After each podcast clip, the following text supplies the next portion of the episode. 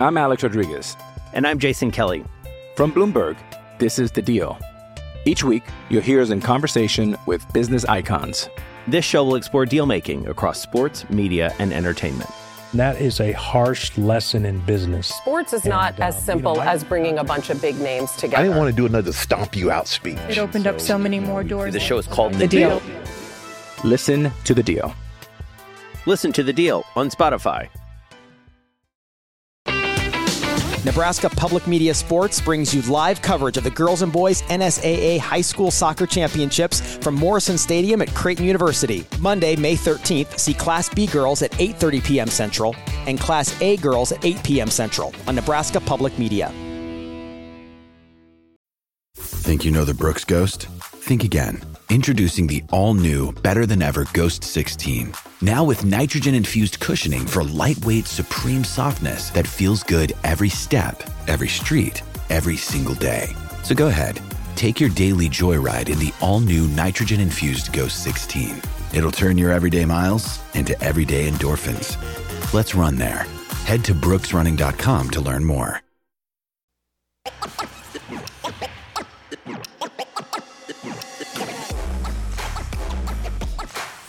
You're listening to Hurrdat Sports Radio.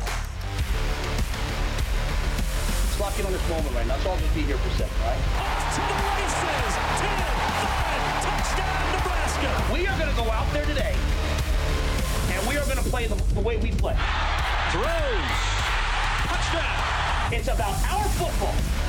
It's about the things you freaking guys do. His second interception on the season.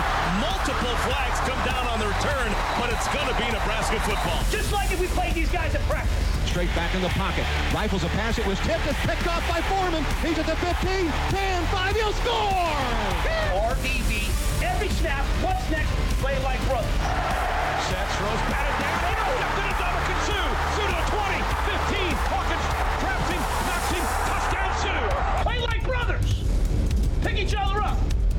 Help each other out tonight, man. Spins. Touchdown, Nebraska. If we die, we die. If we die, we die. Let's see, they're going to put it down, yep, at the 47-yard line. So if he were to hit it, it'll go in the books as the longest in school history. This is an attempt of 57 yards. Does he have enough? Is it long enough?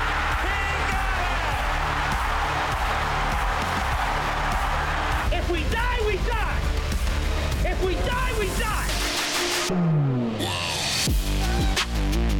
Good morning here on a Friday. It is Hurrdat Sports Radio, live from the Hurrdat Sports Bar and Grill. I'm Ravi Lulla. Andrew Rogers is doing the fist pump over here. I feel like I'm in like the middle of a dance club He's- right now with music like this. He's beating that beat up. Well, you know, if we die, we die. Yeah. Um, that is like the perfect line before the beat drops. Oh, yeah. If we die, we die. Welcome in. We're on AM 590, ESPN Omaha, ESPN Tri Cities, as well as Twitter and YouTube. That is. That open is the indication that it's time for a football Friday here I'm ready. on Hurrdat Sports Radio. My favorite animal, the peacock. The Peacock is coming up tomorrow, uh, 11 a.m. Listen, if you don't if you don't want to you don't want to buy Peacock, we got you covered here at Hurrdat Sports. That's what I was told. That's what I was told. They were over here yesterday working out all the kinks. They were like over here, the entire tech team. I think every technical person that works at Hurrdat Sports, I believe, was here yesterday. and hearing how much it costs. after the show, yeah, we appreciate That is uh, insane. the investment that that they're making to make sure we can watch What the did, Husker what did game. CG say? Like seventy dollars a TV? Uh, something like that. Yeah, it's aggressive. Which you know, it's cheaper. It's a at- challenge. It's cheaper at home, but they do that to sports bars. You know, that's why a lot of sports bars Mm-hmm. don't show fights anymore, stuff like that, because the upcharge. Oh, I heard the UFC fights are insane. the UFC fights are insane. A lot of the um, like boxing pay per views Mm-hmm. are insane. That's why a lot of times I just, I mean, that's why a lot of them have cover charges, and half the time I'll just end up buying it myself because it's like, well, by the time I go to a restaurant, pay the cover, Eat some you know, food. eat some food, have some drinks, whatever, you know. Uh, but you don't have to worry about that here at Hurrdat Sports Bar and Grill. We got you covered for the game tomorrow. Uh, whether you have Peacock or not, I've got Peacock. I'm still going to be here. I don't have peacock.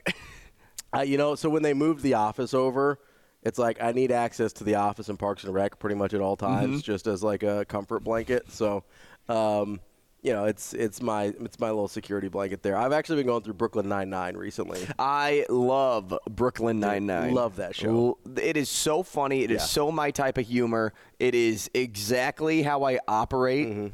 Through through every day, Mm-hmm. And like that, that's just how super I'm- I- underrated. stupid humor is, Yeah. is my thing. Yeah, super underrated show. Terrific show.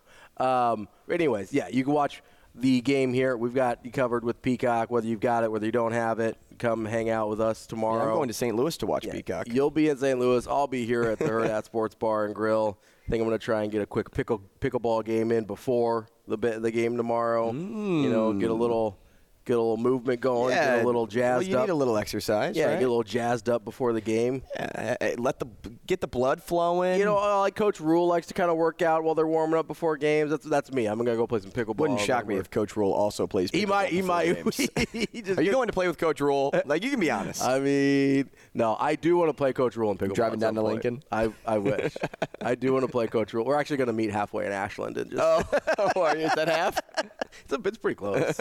um, well, we got a great show for you here today. Super football heavy, as you could expect here on a Friday. Tons of stuff going on. Obviously, the Husker game tomorrow.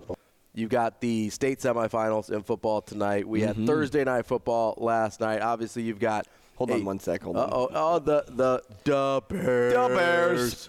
Um, they came away. I've got. Some, I got I got to put them back in hiding. They're in hibernation. what is that time of year? the, rest, the rest of the year. I was like, you gotta shut it down. Make well, sure now you- I do. make- well, so now we do, I should say, because if they didn't beat Carolina, they wouldn't have number one still secured. Yeah. Because they have Carolina's pick this year. Um, and if they do shut down now, you have a better chance of getting back to two. Yeah, you got to get number one and number two. Lock those things down. Listen, got to get the got to at least get top five picks, right? Got to get two top five picks. You'll be. Uh, Mm-hmm. Hey, give me one and four. I'd be cool with that. That'd be terrific. Yeah, I mean anything up there would be great. Uh, but we've got a. I mean, there's there's a really good college football slate this weekend. Obviously, you got the NFL on Sunday. Which, speaking of, if you don't have NFL Sunday ticket, you come hang out here at the Hurrdat Sports Bar and Mhm. Grill as well. Uh, Red Hat terri- Sports Bar and Grill just has like everything. they got everything you can want. Games. They got everything you want. Um, but we've got a great lineup. Hopefully, we've got everything you want today as well.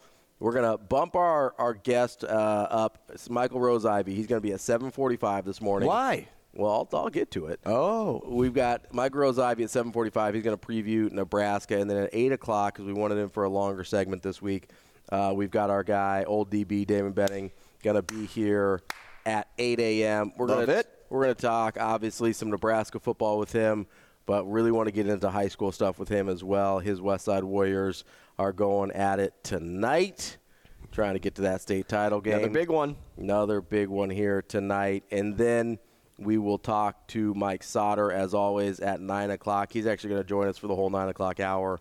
And we will wrap up the show, as we always do on Football Fridays. Which is a perfect uh, day for Sauter to wrap up the whole show because not only is it high school football playoffs Mm-hmm. or just maybe a, a minor recap of what happened last weekend. Mm-hmm. Um, well, I guess not too much because we did have him on Monday. Yeah, we had uh, him on so Monday so it will be a, Patino a looking yeah. forward with, with Mike Sauter, but also Nebraska basketball. Yes, Nebraska And basketball. he was at played both last games this night. week. He was. I saw him at the Creighton game. We uh, were up in the press area for a little bit there, having a good time. He was wearing a he was wearing a sport coat. He was looking good. He was looking sharp. Mike Sauter's fit game. He was doing. Oh man, me- Don't you blow up his head anymore though. Listen, you should have seen the shoes he was wearing. They were elite. I'll let you. I'll let him tell you about them. But I mean, I mean, got a question, Andrew. Do you have a jersey on? it, listen, jerseys are in always, forever. I don't care what anybody says. I will never be too old to wear a jersey. I don't have a problem Ever. with jerseys. I, I know some people get like bent out of shape about adults wearing jerseys. I I'm okay with it. Ever. Mike Sauter gets his shirts tailored. I mean, every like button-up shirt he owns. Yeah. Like a normal person would go to your local store, whatever it is, whatever Mm-hmm. your cup of tea is. You'd pick a shirt off the rack. Say it's a size like, you know, 17 and a half collar. It's a it's a large. That's what that's all it says, right? And that's the shirt that you wear Mm-hmm. underneath say that really nice uh, sports coat that he had Yeah. on. Uh, no, Mike Sauter gets every shirt tailored. See, I don't get every shirt tailored. I do have some that are tailored, and it is nice. So people have their isms, right? Is, is kind of what I'm getting at. I'm not knocking getting his every shirt tailored. I think It's nice. I It think it, it, it makes you look It makes you look and feel good, right? Whenever you have that perfect fitting shirt. Jersey makes me feel good, man. You can't tear me down. I got a question, Andrew. Do you have? no, I'm not jersey on? listening. I'm not listening, Sauter. hmm And I hope you come in today with a Zach Wilson jersey on, or else you're not a real Jets fan. Yeah, I don't have a, I don't have a problem with the jerseys. Like I, you know, there's some that I would wear and some that I wouldn't. In terms of at my at this point in my life, I'm more of like a throwback situation. Like I kind of mostly just because I don't like that. I don't want to buy a jersey of somebody that's gonna leave and play on a team I hate in three years. So I can See, that doesn't bother me. See, I'll just get a new one. It's the, I know, but then it's like, well, now what do I do with the jer- the jersey? So you give it give it to Goodwill. I appreciate. I like the throwbacks because I know how the career played out, and I know like whether or not they, you know, like had any Mhm. issues or whatever. So I like a throwback jersey. I also there's. Uh, you know, th- I kind of like the baseball, not the button-up baseball jerseys, but the just like the V-neck baseball Mhm. jerseys. I think those are cool. I like, you know, there's okay, so place for jerseys. So I got a lot of jerseys. Yeah. Like I, I really am a jersey guy. I used to be a T-shirt jersey guy, and I got made fun of too at my past stop for wearing T-shirt jerseys way too much. Uh, yeah, I don't. I really don't have a problem with T-shirt jerseys. Those are just shirts. Who cares? They're shirts just with numbers on the back of who them. right? cares? So I got uh, a Curry T-shirt jersey. I got a ton of jerseys, and my favorite one is a college jersey. Okay. Okay. It's from a bordering state to Nebraska. Okay. He used to play quarterback. Okay. And when I say used to, it's within the year. Who am I talking about? Uh, well, Cooper DeJean is not within the year, is it? No, but he's so he didn't used to play quarterback for college. Like Oh, he used to oh. play in high school, but Oh, so um, the guy played quarterback in college. Yeah, he actually was the starting quarterback last year at the team. Was supposed to be the starting quarterback this year, but then got into some. Mm-mm. Uh oh. Bordering state from Nebraska. Huh. I don't know. Hunter Dekkers. Oh, It's this all black Iowa State jersey. It is Yeah. sick. And so I let my buddy wear it uh, when uh, when I had Omaha hockey last weekend. He wanted to wear a jersey to the game. Yeah. Because I mean, just my friend group. It, we're just big jersey guys. Yeah, yeah. And so he's like, I'm, I'm showing him, I'm like, you'll probably get beat up if you wear the Cooper DeJean jersey. Um, if you wear Hunter Dekkers, it's actually it, it's pretty funny because you know he he got caught gambling on his parents' account and Yeah. now he can't play football. Which speaking of, did you see the NCAA like revised Yeah. how they will handle certain situations with athletes that bet on other sports, not their Yeah, team, other than their own. Now, if I, if I remember correctly, though, I think Iowa State was betting on their own. Like I, I- one of those, it was either Iowa or Iowa State bet on their own sport. I don't think the NCAA ruling is going to help out those guys much because they were like in it, and also some of them are in a little bit of trouble legally because of how they tried to conceal it. So it is going to help some people. I don't know how much it's going to help the Iowa and Iowa State guys because they're in. Mm-hmm. And they're this in is just in terms of eligibility, right? Yeah, because right. the rule was before you get caught, you're done. Yeah, you're done You lose all eligibility. Yeah. Now it's you forfeit one year of eligibility, which is nice because like the NCAA um, understands that this was a mistake. Yeah, people make mistakes. I get that. And, and not only that, you don't want to like ruin. You don't want to tank somebody's career. Yeah. Uh, the NCAA wants you to be there as much as you want to be there, Mm-hmm. but you also have to do it the right way. So there is punishment. It's just not. Um, it's not the death penalty, Yeah, right? And, and essentially that's what it was beforehand. So and. He's wearing Hunter Dekkers, and, and people were asking him if he was just an Iowa State fan, and I'm like, guys, you guys are missing the point. Look at the back of the jersey. Like this is this is why this jersey is fantastic. Now the reason I have it is because I covered him Yeah, yeah, in Iowa. yeah. So that's really I buy jerseys of people that I cover. Sure. Um, People you like, people my you next jersey from from good old China um, is going to be somebody that uh, wears a number in the 30s. Okay. He uh, plays football in this state, and I may or may not have um, a lot of love for the guy. 30s. Does he play college already? Mm-hmm. College football. College mm. football. I love the guy. Who's he, who do you like in the 30s? Tristan Alvano. Oh, that's a, that. Uh, that was a bunny, man. You just I- missed a right-handed layup. I forget that kickers exist. If I'm going to be honest. Whoa! I was thinking like Ravi, we are no longer friends. The wall is up. The show is over. Shane, it's just you and Ravi I now. I'm was sitting here silent. thinking like Tommi Hill. I was like, that's a weird one. I don't think you like Tommi Hill that much. Then I was trying to think of like a running back. I was like, I don't think any of the running backs are in the 30s. I was like, well, maybe a linebacker. I was like, maybe he's a big Barrett Liebentritt guy. Which I I was coming into the season. I was like, Yeah. hey, Liebentritt's going to be somebody that really makes an impact on this team. Now I don't know how much the fullback actually Yeah. has impacted the And way that they banged up. And, yeah, well, o- offensively, how this team is styled for sure. But he still is somebody that. No, if I, I- need a blocker in front of me, Oh. I'll take Liebentritt all day, every day. I like Liebentritt. That guy's mean. for sure. Um, I did want to, you know, you your your NFL Bears were in action last night. Uh, Mm-hmm. They were my 16 for my pick'em, and people were like, "Ooh, I don't know." And I'm, I felt comfortable the whole time. Whole time, even when they were down 10-3, I felt comfortable. I mean, you got a little nervous at the end because you were texting me a little bit. You were you were like, I, don't- I want to go to bed. Yeah, I did. I really. Well, yeah, Carolina was driving. They were making it. They were getting a little froggy there in Carolina, but they uh, they pulled out the win for your Chicago Bears. I, I was curious though because you mentioned the draft picks involved in that game, and that is maybe the uh, most interesting part of that game. Mm-hmm. Well, it's what they were talking about. The Yeah. Heisman Trophy winner against the Harlan Hill Trophy winner. Yeah, which is I is feel like I just went into my inner Al Michaels. did you go- you go- Although it sounded more like Kevin Harlan. Yeah, it was. It was a little. It was better than the Kevin Harlan video we watched the other day. That is true. Um, but so okay, so who would you rather be right now? And I think I know the answer, but try and try and remove your band, mm-hmm. your Bears fandom Sure. from it. Okay. Would you rather be the Panthers with Bryce Young right mm-hmm. now, or the Bears with Justin Fields and the Panthers pick this year? I'd rather be the Bears still. So I would too. The reason for that is I just think their team is set up better than the Panthers. So what about just the quarterback situation? Just the quarterback situation, I would actually still lean Bryce Young. Okay. And the reason for that is I don't think Bryce Young has a lot of weapons like he did at Bama. Sure. And But that's one of the concerns it, coming it is. out, it is. right? A, it's a big concern. But he's somebody that, and I, I I'm still comfortable saying this. His IQ is off the chart. No, he's in, yeah, he's incredibly bright. He's so smart. Yeah.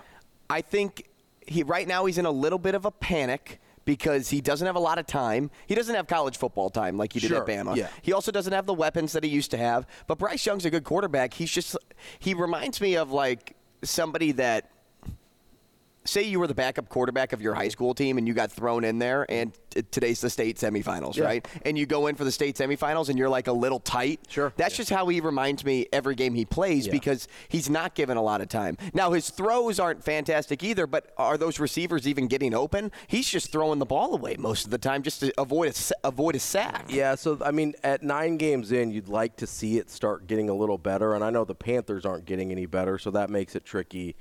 Uh, I think I'd rather be the Bears in this situation because either Justin Fields pans out, which I, I think we're starting to lean towards maybe he doesn't, but he's been hurt most of the year, so it's hard to say. Um, or you've gonna, you're probably going to have two of the top five picks this year, two of the top six, maybe at worst. It's considered a pretty good quarterback draft. Your chances of getting Caleb Williams or Drake Maye are pretty high. Well, and and that is 100% true, which is why I can't sit here today and say Justin Fields makes me uh, more comfortable than Bryce Young because the Bears next year may be in the same boat that the Panthers are in this year.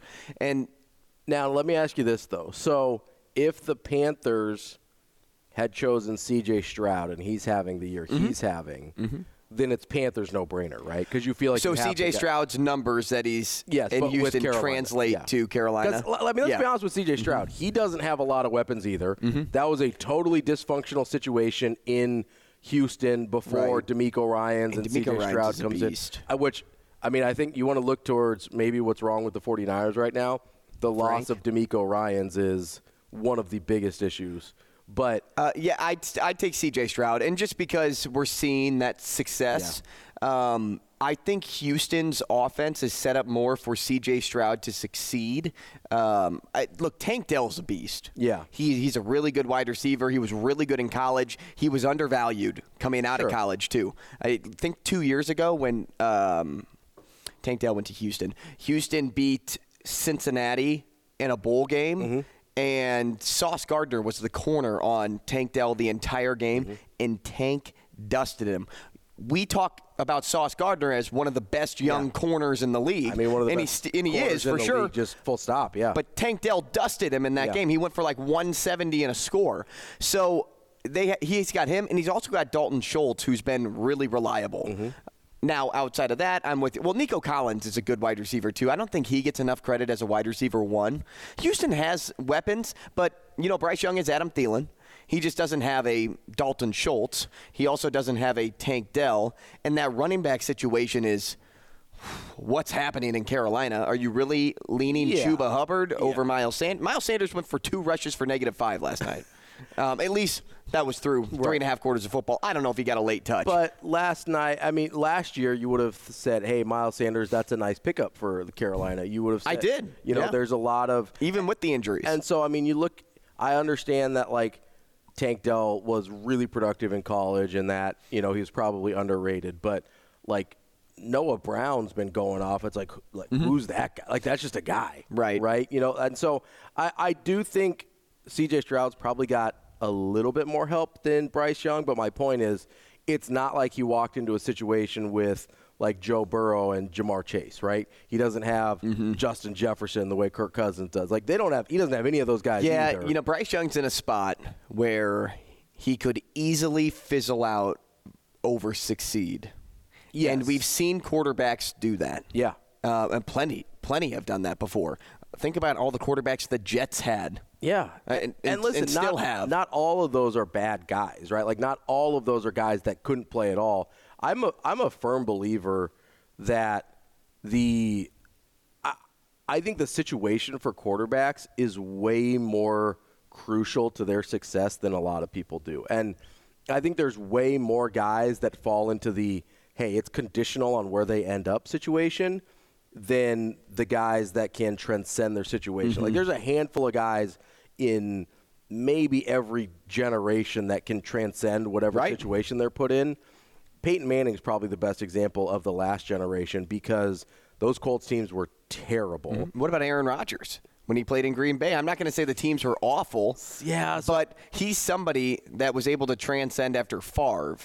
Like that's hard to do when you sit the bench for a while. It was a weird situation because of Favre, but that was a setup, a team that was set up to win, and a generally functional organization, right? Like that's an organization that had been mostly well run. Mm-hmm. Okay. And so, and he Getting to the big game and winning that big game though is, sure. is a separator. Yes, it is. But there's like there's like I wouldn't even put Tom Brady in that category because he was in such a good position. Okay. And there's about 99 other t- percent of the teams in the league where I'm not even sure if he gets the chance. Does that make him a worse quarterback? Uh, no. But if you never even get the chance to show what you can do, like I, I don't think there's there's probably 30 teams in the league that Tom Brady never even makes a roster for because they're like, oh, he's a sixth round guy. We already have, you know, I think they had Michael Bishop from Kansas State at the time, and, and they still had Drew Bledsoe, obviously. And so you kind of look at it and go, ah, do we really need this sixth rounder from Michigan? you're like, nah, we're okay. So, like, even the greatest quarterback of all time, I think, was conditional on the situation he was put in, right?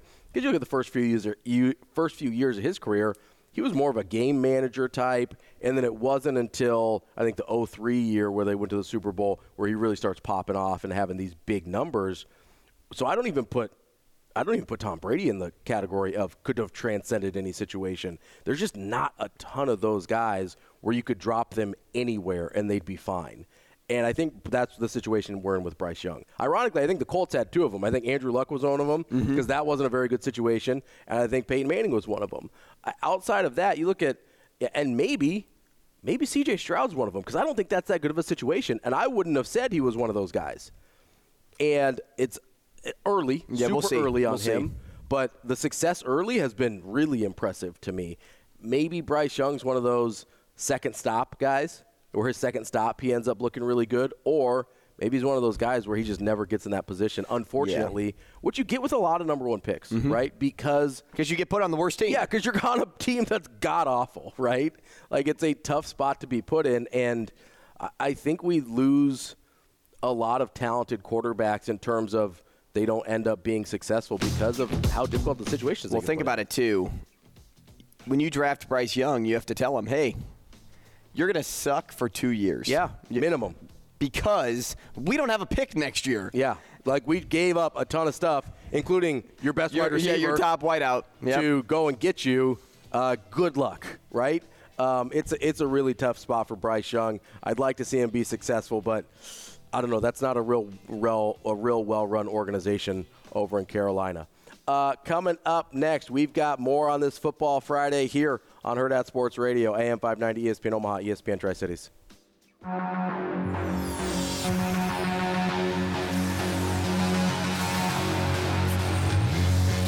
You're listening to Hurrdat Sports Radio. Yeah, the, the, my, my favorite ones are, are the ones who, and I say this with the greatest respect for these, are, are, the ones who aren't like the seven on seven kings. You know, like you know, um, Glenn Foley's Ed Foley's brother, longtime NFL quarterback. He always called me, he'd be like, "Be careful of the shotgun babies, man." I said, "What does that mean?" He's like you know, like you know, they, they grew up, they're in the shotgun, everything feels good. Every- Like uh, you watch Taulia play, man, he's running around, he's making plays, he's he's not playing a seven on seven league where there's no one around him. Like you know he, not many quarterbacks. Most young quarterbacks, hey, they get out to their right, they'll throw it down to their left, they run it. He gets out to his left. He's out, might, might even be more dynamic throwing the ball down the field. So he's playing quarterback, like he's playing the game, and um, that's that's you know that's what makes him great, and that's what makes him really really a special player. And so when you look at the NFL, and you look at the guys who are playing at a high level um, in their own separate ways, right? Like everything doesn't have to be perfect, you know. Um, you know, you, you turn on Patrick Mahomes, you know, his his best plays are sometimes when things do break down, and so um, I think the thing about uh, uh, Taulia is he can he can play from the pocket, he can play from outside the pocket, he can throw the ball deep. He's got great rhythm. He doesn't get balls batted down. Um, so he's he's he's a just an all around great player.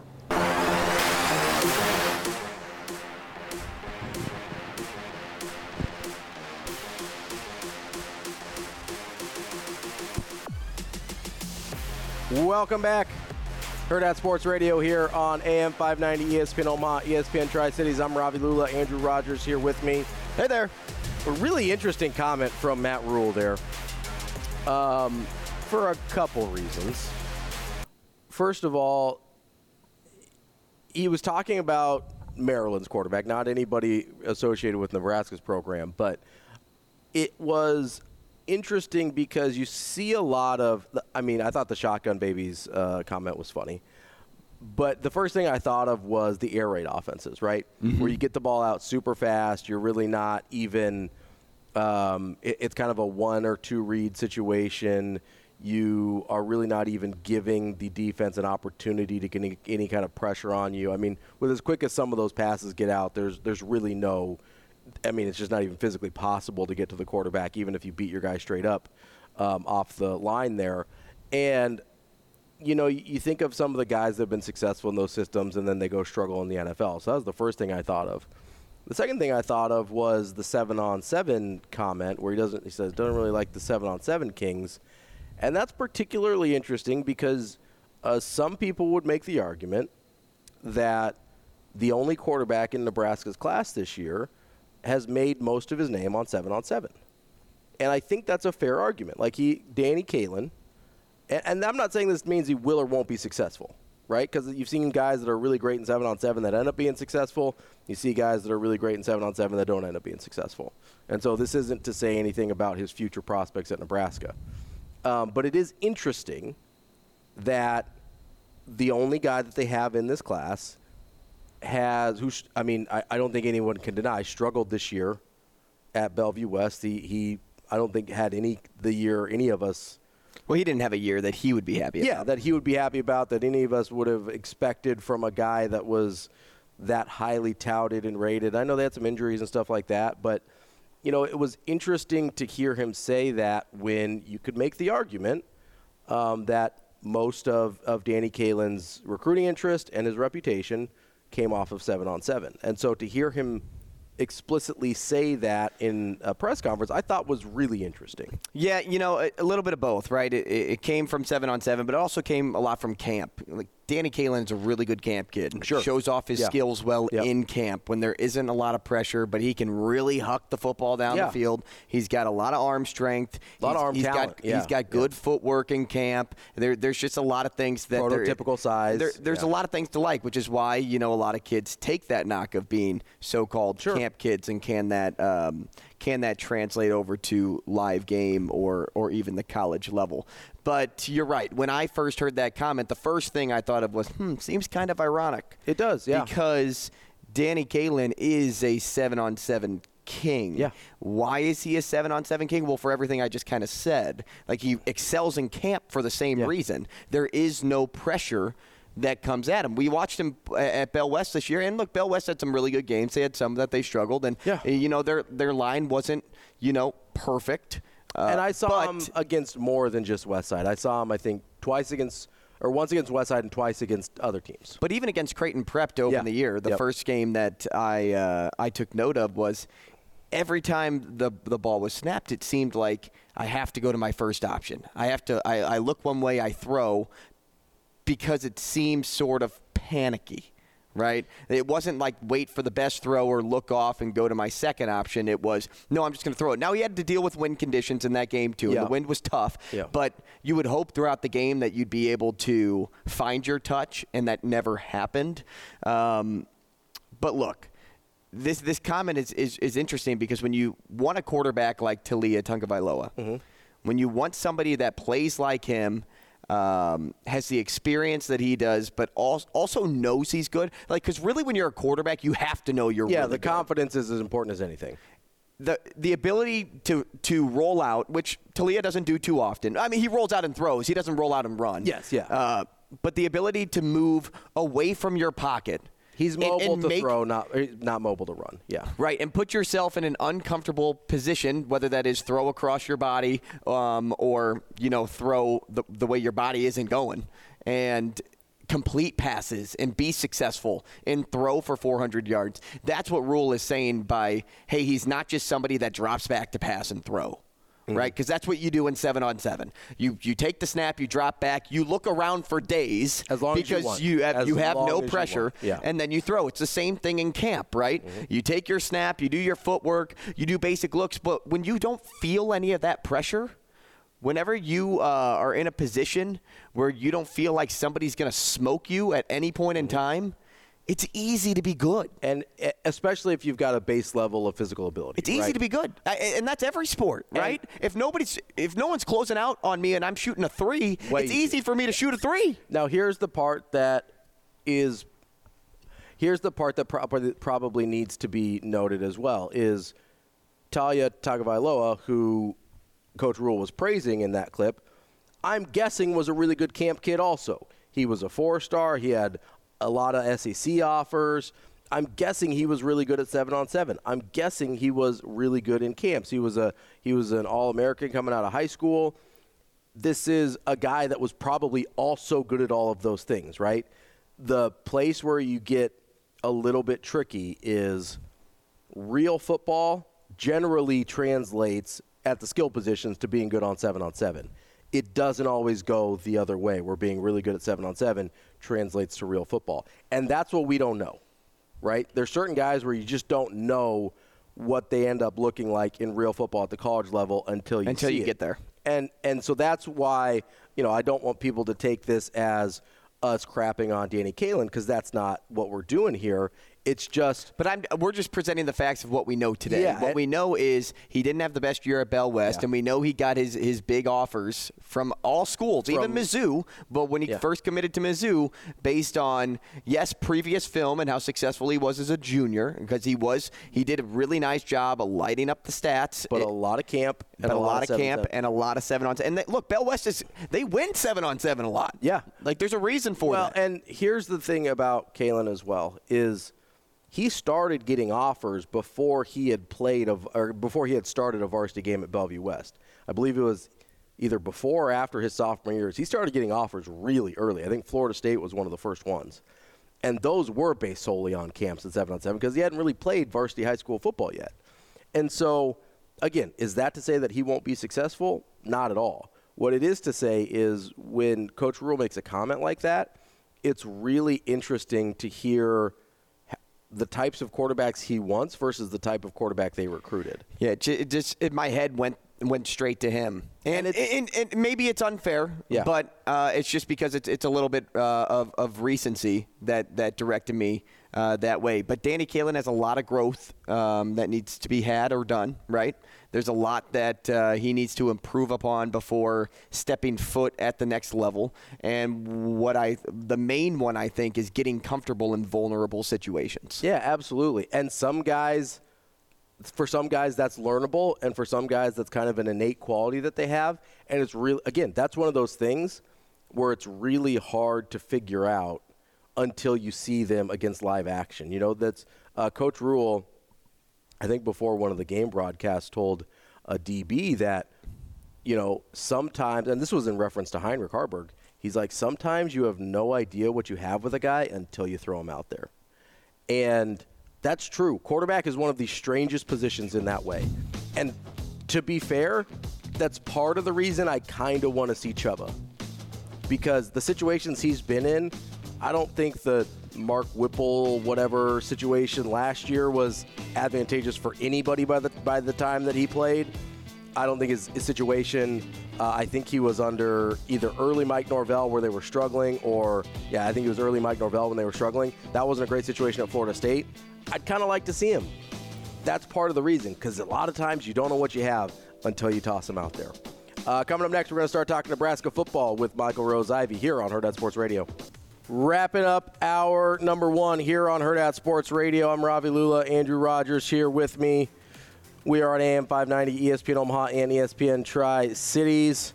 We are joined now by our Football Friday friend, Michael Rose-Ivey, former Nebraska Cornhusker, current high school coach. MRI, how you doing this morning? I'm doing good, doing good. It's a little, uh, little cold out here this morning. So It's l- I say bump it up. a little chilly in our neck of the woods here as well. Hope um, we're hoping it warms up a little bit for tonight's high They school. say it's chilly in Cinnamon season.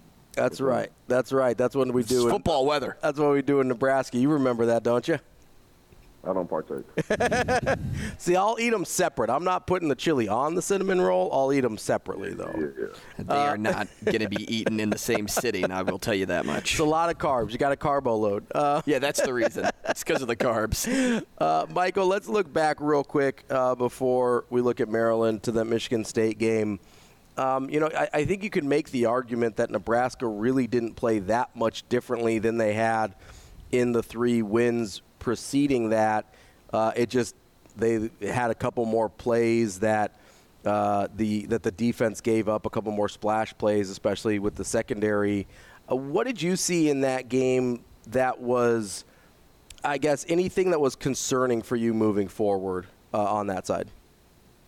I just think the the ineffectiveness, I guess the lack of efficiency in the run game, um, you know, the ability to get key first downs in short yardage situations, um, running on early downs. I think that's one of the. I mean, even when I look at third down, obviously Nebraska wasn't great on third down or fourth down. Um, but the first down efficiency and just being able to get at least four yards. You know, we tracked that at high school. Um, probably every college tracks it. You know, just get four four yards on first down. Um, and when they don't, when they're not able to do that, it puts them obviously in a disadvantaged situation. You know, second and third and long because now we're forcing, um, you know, Haarberg to be a, a, a, a pass first, you know, kind of guy, and uh, maybe be able to make some plays happen with the scramble game. But you know, with the amount of young receivers and um, you know, kind of how things are smoothed up, it's not an advantage for Nebraska in those long third down situations. So I think, um, you know, getting more uh, efficient in the run game um, is something that they have to key in on as they close out the year. Because I know that's something that they want to hang their hat on uh, and be able to run whenever they whenever they would like to. So um, that's probably the most most concerning thing I, I would say. You know, being able to be a, being efficient in the run game. MRI, we just got done uh, in the previous segment talking about Taulia Tagovailoa Um, and it, you know, you played with with great quarterbacks too, Taylor Martinez, Tommy Armstrong Jr., just both QBs that were outstanding talents at the university. Uh, guys that can not only light up the stat sheet, but play janitor to clean up mistakes around them. Maryland has that guy in Taulia.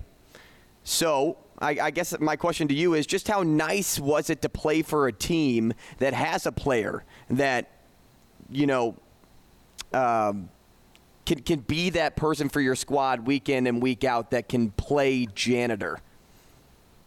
Yeah, I mean it definitely kind of puts um, you know takes a little pressure off of you know off of people, but I think for a defense, I think it puts more pressure because you know you know that you know that this guy um, is giving his all and he you know he's you know helping us get out of bad situations more times than not.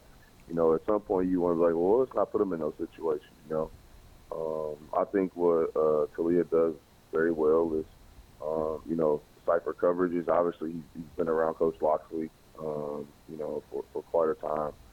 You know, that's an NFL RPO style offense. So um, I think his, his poise and just having quarterback to have that poise, and, and you look at him after maybe a, a bad drive by the defense or an unfortunate drive, maybe even for the offense, that, hey, they're, you know, going back to the guys, hey, we got this. We we know we know what it is. Hey, that's on me. Um, you know what needs to be said, but more so the action that goes after you know, coming on the sideline. Um, you know, and, and, and stepping up to those moments. So I think that's the joy of having those type of guys that are leading the team, especially as quarterback.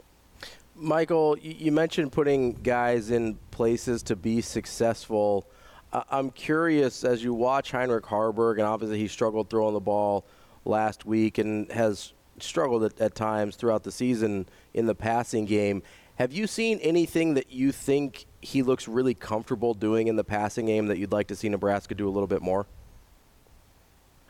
Um, the only thing I would say he looks comfortable with maybe more so the you know when he's able to use his legs and get around the edge on bootleg type things. Um, when he's able to kind of get outside of being in the you know just straight up in the pocket, you know you can obviously see some moments where he's um, still, you know, a little bit happy feet, you know, um, with maybe not even the, the, the strongest of pressure, especially in the A gap when he's looking for kind of ways out or eyes are getting off his, his progression kind of trying to find his check down a little too early. Um, you know, I think getting them getting them off his platform and trying to get them moving in the pocket. Um, but doing those type of things, you know, rolling out, you know, you don't want to just roll out sprint out, you know, the whole game because you're cutting half the field down. Um, so you're gonna have to run the football to get those eyes going other places on the defense side of the ball. Um, you know, what would you like to see a lot more? You know, being able to make those throws across the middle at a consistent rate, and you know, being able to put it on those guys at the 10 to 15 yard mark. Um, you know, I think that's what they're missing. I think everybody, you know, obviously we want to be a physical run first, you know, pounded at you, but you know, just the way defenses are structured nowadays.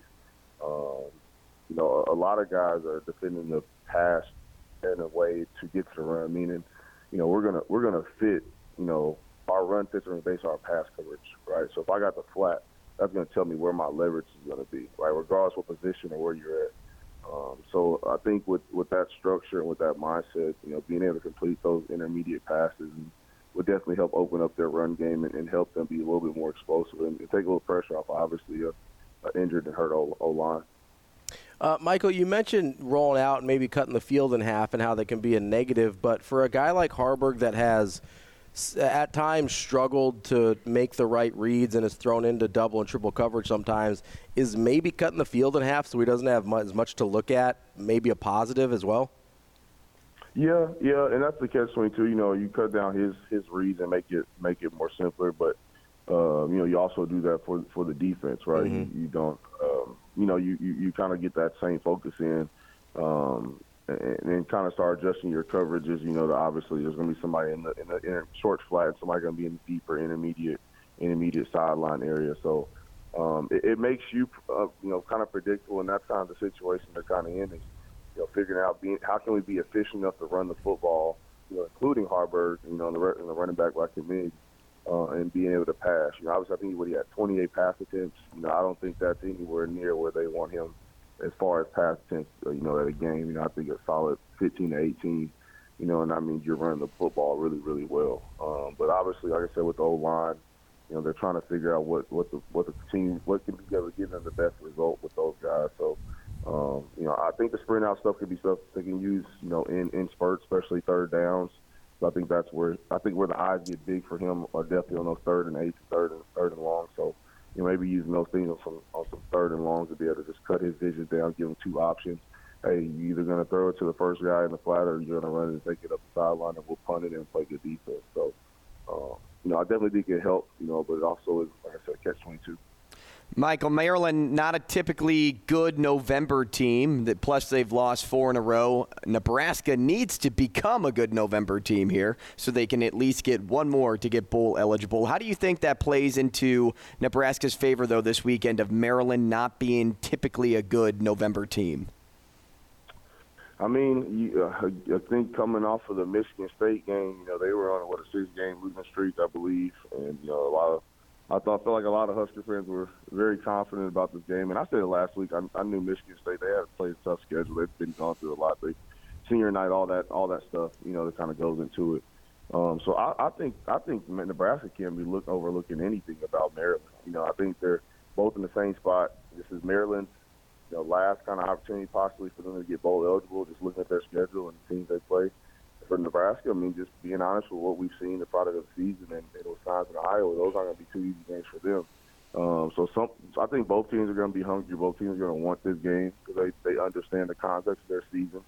Um, so it's going to be another tough battle. I mean, it's going to be very, very interesting coming off of the Michigan State game, the way the receiver and made plays uh, against Nebraska's defense. Um, you know how they're going to be able to adjust their coverage and, and alter their matchup um, with with Maryland. Like I said, I mean, this is a very much a, a NFL RPO um, style offense, and they're gonna they're gonna take advantage of those spots and, and find where you're rotating and put guys in them, and you know still try to run the ball decently. But if, if it gets to be in a game where they want to to throw for 40 passes, they they feel comfortable doing that. You know, so I think that's to be the interesting thing to see this weekend. Michael, just over a minute left here. What are a couple keys for you if Nebraska is going to come away with a victory and bowl eligibility? Um, offensive line, um, you know, controlling tackle for losses. That was one thing I looked just looking at the box score from the Michigan State game, as well as Nebraska played, uh, you know, against the run and, and things like that. I mean, Michigan State had about 12 to 12 to 15, I think, tackles for losses, you know, throughout their defense. So I think offensive line controlling the tackles for losses um, defense, how they match up in the secondary, what are going to be the new, um, you know, things they're going to do this week to be able to control the pass game and not allow those big plays. And then obviously you're going to have to heat up and get after the quarterback, um, and then obviously take care of the football. So we look for those things, and um, I think Nebraska, you know, comes away with the win this this, this week, and um, you know, gets ready for Wisconsin. That's Michael Rose, Ivey, former Husker, current high school coach. Michael, we appreciate you as always. Good stuff. We'll talk to you again next week. No problem. Appreciate you guys. Go Big Red. Thanks, MRI. That's right. Go Big Red. That's Michael Rose-Ivey on the Warhorse Sportsbook Hotline. Reminder you can go out to the Warhorse Sportsbook both in Omaha and I went to Lincoln. Omaha yesterday. How was Omaha that? location. It was unique because the road to get there was like a long stretch of road, Yeah. and you feel like you're going the wrong way. Yeah. Because you're driving through the racetrack, Yeah, right? yeah. And then you go over the track, but the signage there is great. It's really easy to find, and then the trailer's super easy to access those kiosks too. 6303 Q Street at Horseman's Park. You can go to the Warhorse Casino website or the Warhorse Casino app and build your bets and then head out to Lincoln or Omaha.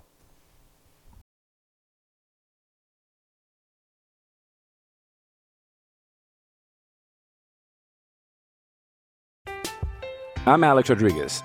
And I'm Jason Kelly. From Bloomberg, this is The Deal. Each week, you'll hear us in conversation with business icons. This show will explore deal making across sports, media, and entertainment. That is a harsh lesson in business. Sports is not as uh, simple as bringing a bunch of big names together. I didn't want to do another stomp you out speech. It opened up so many more doors. The show is called The Deal. Listen to The Deal. Listen to The Deal on Spotify.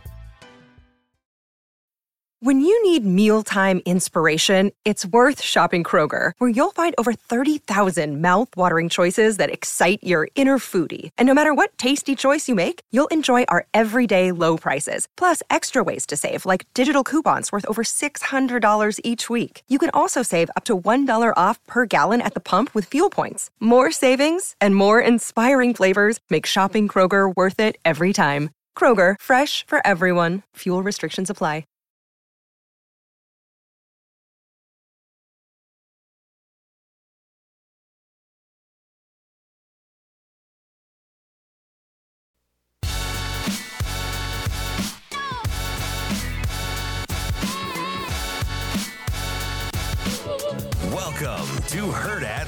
Sports Radio. A bunch set to the right. Pistol look.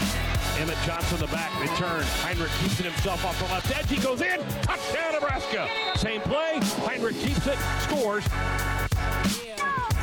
Kicking off hour number two here on Hurrdat Sports Radio. I'm Ravi Lulla. Andrew Rogers with me. We are live on AM 590 ESPN Omaha, ESPN Tri Cities, and we are joined now by old DB. Damon, how are you this morning? I'm good, man. How are you guys? What up, DB? I'm trying to make it, man. How are you, AR? Good. It sounds like you're underwater. All right. Well, man, no, no, no. I attempted to walk across the parking lot to the school. My left knee back up. One more. As uh, DB adjusts. All right, how's that? Oh, that's Yeah, much there better. he is. Much better. There we go. We just, oh man, this is no fun. We just, you know, we had to hear that sweet voice of yours. That's all. Oh fuck. you, you, you should get in my head sometimes. It's an awful place to be. Uh, DB, uh, let's. You want to start? You want to start with high school? Or you want to start with Nebraska? Uh, it's your show, man. High you guys school. do what you do. do. High school, okay. All right, I guess we're I guess we're doing high, school. Come on. All right, High school's high So- school's fine. I'm rocking, you know, I'm I'm rocking my West Side football uh, gear this morning. You guys have uh, a big semifinal matchup with Millard West tonight. But before we get to that one, I want to look back at last week's uh, 49 nothing win against Bellevue West. I know that was a game that you were. Um, very uh, you were you were pretty tuned up for you were pretty tuned up for with that one the way the some of the narratives were going uh, from the first meeting to this one I guess just as that game's playing out and afterward what are your thoughts and, and kind of feelings about that as you know people were kind of trying to find a way to maybe say you guys weren't going to perform the way you did the first time and then you went out and, and won even more by even more the second time Yeah, this is weird, right? Both you guys know this um, just from being around me all the time. For and I've said this from since like the summer, right? And I, I for whatever the reason, for a team that's that's uh, you know played in I think the last three state championships, um, you know they just this is an edgy team. There's always something that seems to like be bugging these guys, and and they're never satisfied. So like that's that's kind of the cool thing. The whole the whole mantra and theme in the off season is to climb the mountain. You know, we want to elevate um, and just try to get better every day. It's very very competitive, and so like when the season started. Um, you know, getting motivated was no problem, right? A lot of it stemmed from, and, and I'm honest, right? A lot of it stemmed from, um, you know, the recruiting angles, the recruiting narratives. Um, you know, I felt like our guys, because some aren't as heavily recruited as they play, like it, they just dialed in, right? And and I'm, it, it's not so much of well, we don't talk about that, and it's not that big of a deal. You know what? Like for some of our for some of our guys, um, it is a big deal, um, and and I think motivating themselves to be the best version of themselves every day has kind of been the driving force. And these narratives seem to kind of set themselves. So for last week, it was, you know, hey, we're, we're healthy this time around. We, we feel better about ourselves. We're playing well. Um, you know, okay, cool. So for our guys, it's like, oh, you know, what more do we have to do? And I'm not saying that that's like, uh, yeah, sometimes it just is what it is. Like, however you however you get motivated, you get motivated, and, and so and we play up to that, like uh, as coaches, right? Because you know, for us, it's competitive too. You know, Coach Samanji was away at his at his funeral, and he, you know, he calls, he's calling us or texting once a day just to make sure, you know, how how's practice going, and you know, he's watching inside run game, and he says, hey, you know, I want my D line, you know, make sure they get two to the tip, and you know, when they run. v- So it's it's highly competitive, right? And we don't run from that. We we, we don't. We, we we we talk about it a ton, and it's it's how we stay sharp every day. Coach Huffman asked me a, a couple weeks ago. He said, "How do you get your guys to play so hard every down?"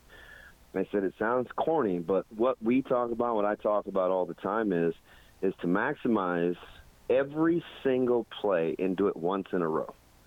And that's kind of become the standard. So as this game unfolds last week, and um, you know, we kind of we, we felt defensively like we had a really good game plan, and we were anxious to see that. You know, I told you guys there's a couple wrinkles that we wanted to see, and just to see how we fig- if they could figure out what was going on, and the kind of the cat and mouse makes it fun, right? That's the competitiveness from the coaching standpoint. Mm-hmm.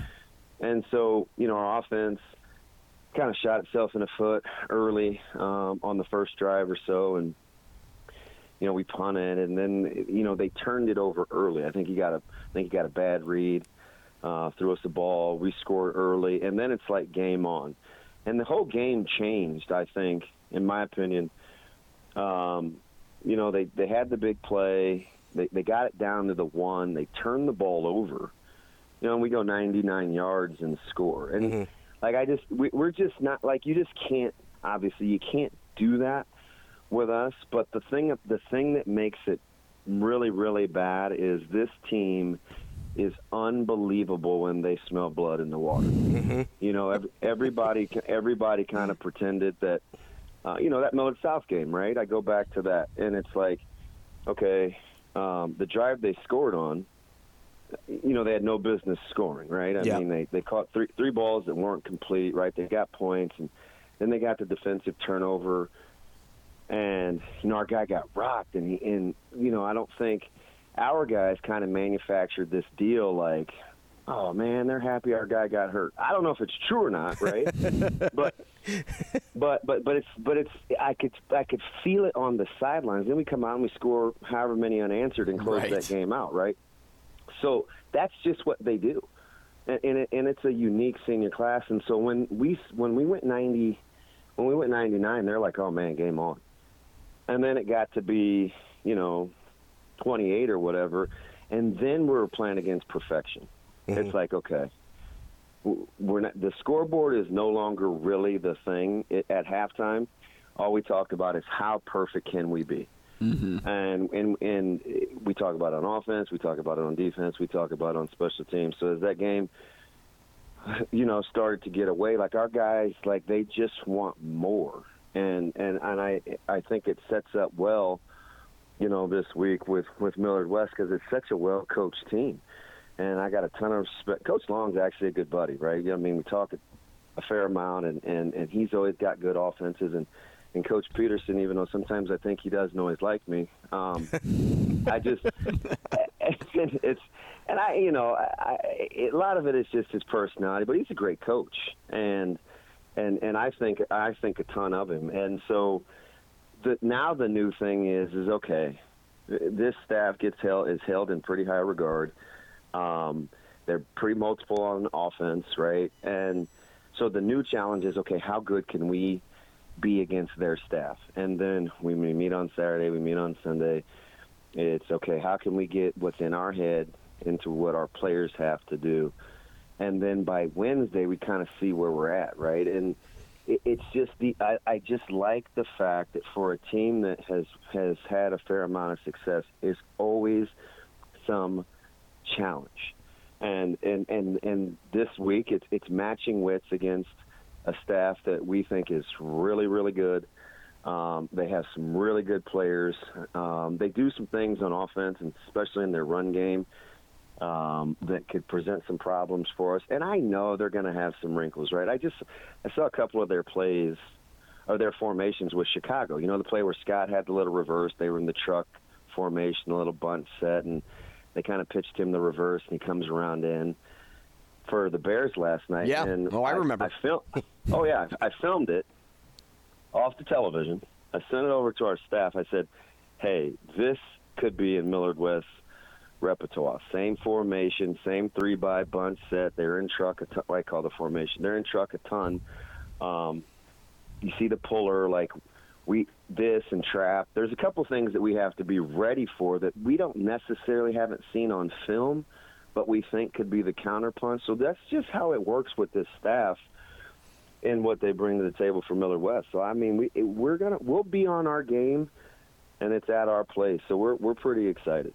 DB, I want to switch over to the Huskers now because I know you touched on this a little bit on, on Big Red Wrap Up the other day, but I wanted to hear your thoughts again for those that may have missed it. Um, you know, this was originally pointed out to me by one of our listeners, but I thought you were spot on eh, um, reacting to how Coach Rhule spoke about Haarberg, indicating he really is the only one that wants to be out there. Now, I don't yeah. want to put words in your mouth if that's not exactly how it went down on the show, but did it did that take you off guard at all hearing Rhule's speak to that on Monday, a game where many were complaining to see another body under center? Yeah, yeah, I did. And, and you know, the week before that I I told some folks out in, in Nebraska City that you know they had asked me about Sims. And I said, um, you know, I think – Sims, I, I, I have to be around him a little bit more, but maybe he could be a guy that is okay with being okay. Like he's okay with his situation. And I'm not sure. I was speculating, right? Because I felt like the way Nebraska was turning the ball over and kind of how they had been really inefficient on offense, if they had a viable option to compete emotionally, I felt like they would go to it. Because – they're they're not. It's just not the type of staff that's going to stand pat if they have some other options. So I said, okay, if it's if it's not a talent thing, maybe he just maybe there's nobody else in that quarterback room that wants the job. But I didn't think much of it. I kept, mm-hmm. you know, whatever. The game unfolds, and I heard him say again in the post game, "Hey, I never gave any thought to, um, you know, quarterback change. You know, uh, H2 is our guy. He didn't say H2. I said H2. You know, whatever. uh, everybody gets a nickname, right? Yeah, you're a nickname but guy. Then, but then when he said it at the presser, I was like, am I hearing what I want to hear? Or is he trying to tell me a story? Not me. Is he trying to tell us a story about what it means to actually want the job and embrace the challenge of being a quarterback? And I kind of took it as the latter. You know, that Haarberg is the guy that that is is maybe not chomping at the bit, but has the moxie and kind of the intangibles to to work himself through what this offense is going through. And maybe he's the only one with that kind of temperament. You know what I mean? Like being being ugly um, aesthetically and and not um, having a ton of big plays and kind of like that's not for everybody. And remember a couple months ago, I said, "Gosh, you know, I wonder if Sims has the would have the or another quarterback. I wasn't using Jeff. I said if another quarterback would be content with saying, "Hey, we're going to play it this way. Don't take a ton of chances. Let's just do this. Are you cool with that?" Like that's not for everybody, mm-hmm. right? Like you got to have a guy or a gal that's going to say, hey, "Coach, whatever it takes to win." It may take some of the shine off what my real talents are, but whatever you know, however that works out and so maybe uh, maybe Haarberg is that guy, and that's kind of what I heard in the presser. And I think Nebraska is fully content for this year to just hang in there. How can we best outlast our opponents? It's like a heavyweight fight, right? The Big Ten West. And you got to train in such a way where time doesn't matter. If it needs to go four quarters – it, has got to go four quarters. If it's got to go to overtime, it, it's going to overtime. We don't care how it looks. Let's just get this thing into deep water and see if they can swim. Like they've kind of embraced that. You know, he wants bad weather. He doesn't really care if it's ugly. He talked about a 31-17 ugly win. Like you, you just he's telling you he doesn't care what it looks like. He's trying to develop resolve. He didn't think – going in when he inherited this program that emotionally it was where it needed to be to compete at a high level in heavyweight championship fights. And so to take this thing into deep water is just as much mental as it is physical in terms of the way that they train.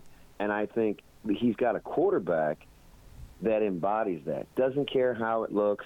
I'm going to hang in there. I know people talk crazy. I know I've got my warts but I'm just going to keep keeping on, right? And and I think in some weird kind of warped sort of way, the team has kind of embraced it, and they definitely embody it. We'll just see if they can continue to hang in there, because as we saw, Lady Luck finally ran out. You know, going negative in the turnover column. and and being able to win. Right, East Lansing, the, the guys in East Lansing got him. So um, th- this one's going to be interesting. But I do think that short of Haarberg getting hurt, I, I just I just think he's the guy. DB, He's the quarterback in Nebraska. couple follow up questions on that whole situation from what you from what you said there. Kind of got my wheels turning a little bit. Number one, uh, with the Haarberg mentality that you're talking about, is that something in your experience that's natural, natural, or can it be learned? And number two, is there a tipping point where the excessive turnovers begin to outweigh the benefit of that mentality? Ab- Absolutely. So the the the second question is easier, right? Like, Mhm. yeah, there, there's definitely a there's definitely a, a breaking point where I don't care how much you want to try to will us to win. If we keep turning the ball over, it doesn't really matter. It's And like the Tim Tebow thing, right? Like in the NFL, at least, right? Yeah, yeah, yeah. But but but but hear me out here. How crazy is this? For as poor as that offense played, Mhm. and it wasn't good, and it wasn't good for eighty percent of that game. Just imagine if they do three things differently. If, if Tommi Hill has his eyes in the right place on the halfback pass, a guy doesn't get inside on a inexplicably on a slant to score an easy touchdown, Right. or or or you get a call reversal on a touchdown, or you get a pass interference call, or you punt the ball better. You you have a chance to win the game. Mm-hmm. So they aren't. So what he so what Coach Rhule and this staff is saying, for all the warts we have at the quarterback spot, if we can get everybody else to just do their job, we'll be we'll have a chance to win every game. That's what he's telling you.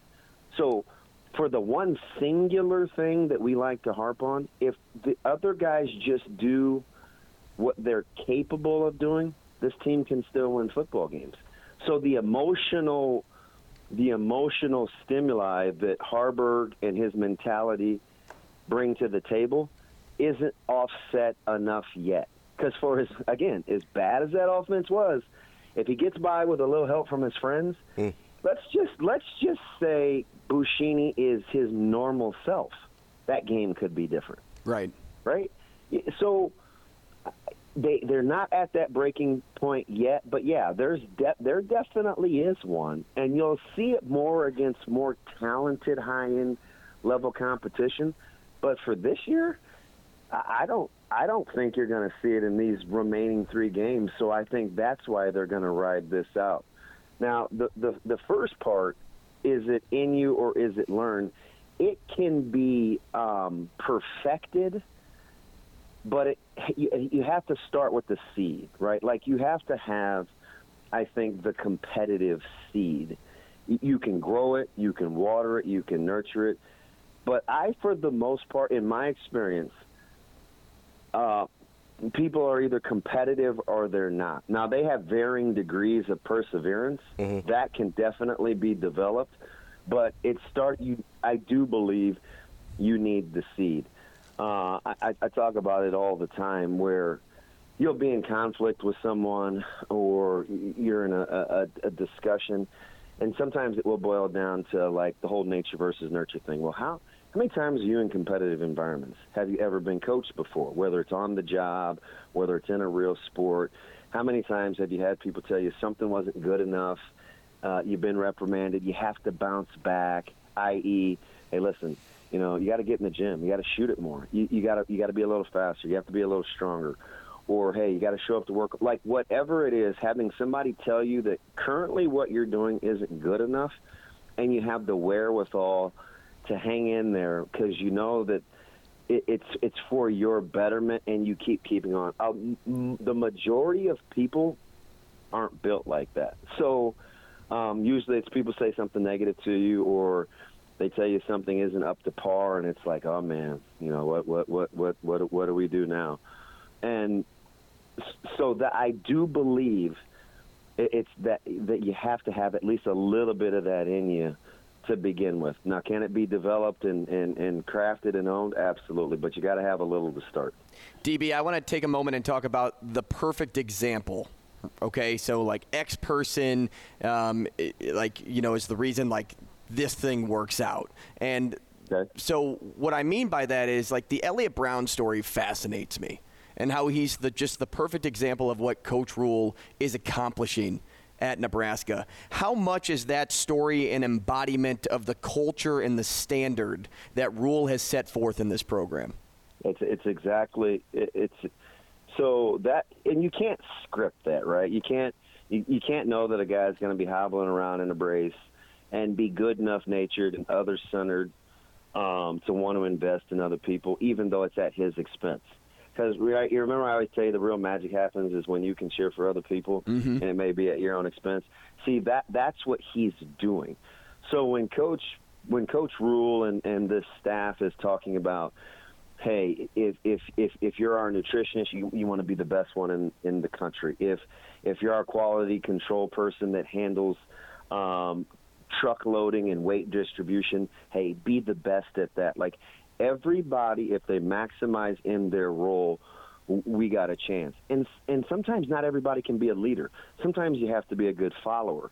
So when all those components um, are operating at a high level, you give yourself a chance culturally culturally to endure, right? So for a guy like Elliott Brown, who's extremely smart, and he was in the thick of things. I was watching him early in the spring with punt returns and and he was always um, working with the top units at wide receiver. And I was like, golly, and I said, and I obviously I know the family really well, and I would just mess with him, right? I said, yeah, your staying power is something else. I said, just your perseverance.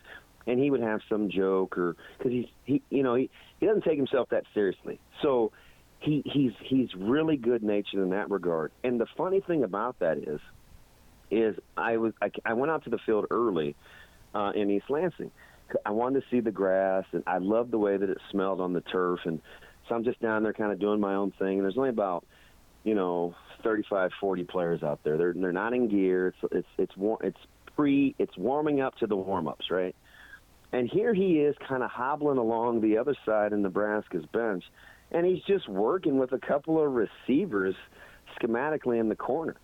And it, you know, I messed with. He stopped and he's like, you know, hey, you know, DB, whatever, whatever. And I say, hey, I said, you got to have some value when they bring the guys that that aren't really playing. I said that must be rough. And you know, he cracks the joke. I won't say what he said, but as he's leaving, you know, he's just like, hey, you know, I'm going to work on my abs now because I always tell him he's more interested in how he looks than he is playing. It's just kind of a running jokes joke we have.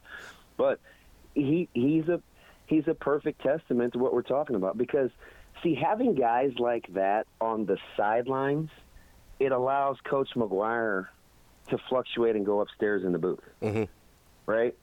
And having those eyes in the booth next to Coach Satterfield when they see like 15 guys running wide open on every other pass play, like that helps that you can call down and say, hey, listen, you know, tell player, you know, in this case Elliott, that this is what we're seeing. Convey this to the guys, and those guys are all in because you have another player coach on the field. Like that's how it's supposed to work. Everybody do, everybody do your one of eleven. DB, I mm. wish hmm. we had another like Good Lord. 30 minutes with you because you got my you got my wheels turning all up in there. I'm, I'm, I'm, hugging the knowledge you're right just, now. Uh, oh, we're gonna have to. I'm just I'm, I'm just talking. I mean, I'm, you're probably about to get like 30 just text messages talking, in a row from me. So, um, I got you. I got you. DB, we appreciate you as always. We'll talk to you again soon. Okay. Uh, all right, man. You guys do good work. Have a great rest of the show. Hey, thanks, DB. That's our guy DB on the Warhorse Sportsbook Hotline. We are going to have our keys to the game coming up next on Herd we can't Radio. compete with him. I know. We'll do our own thing, though.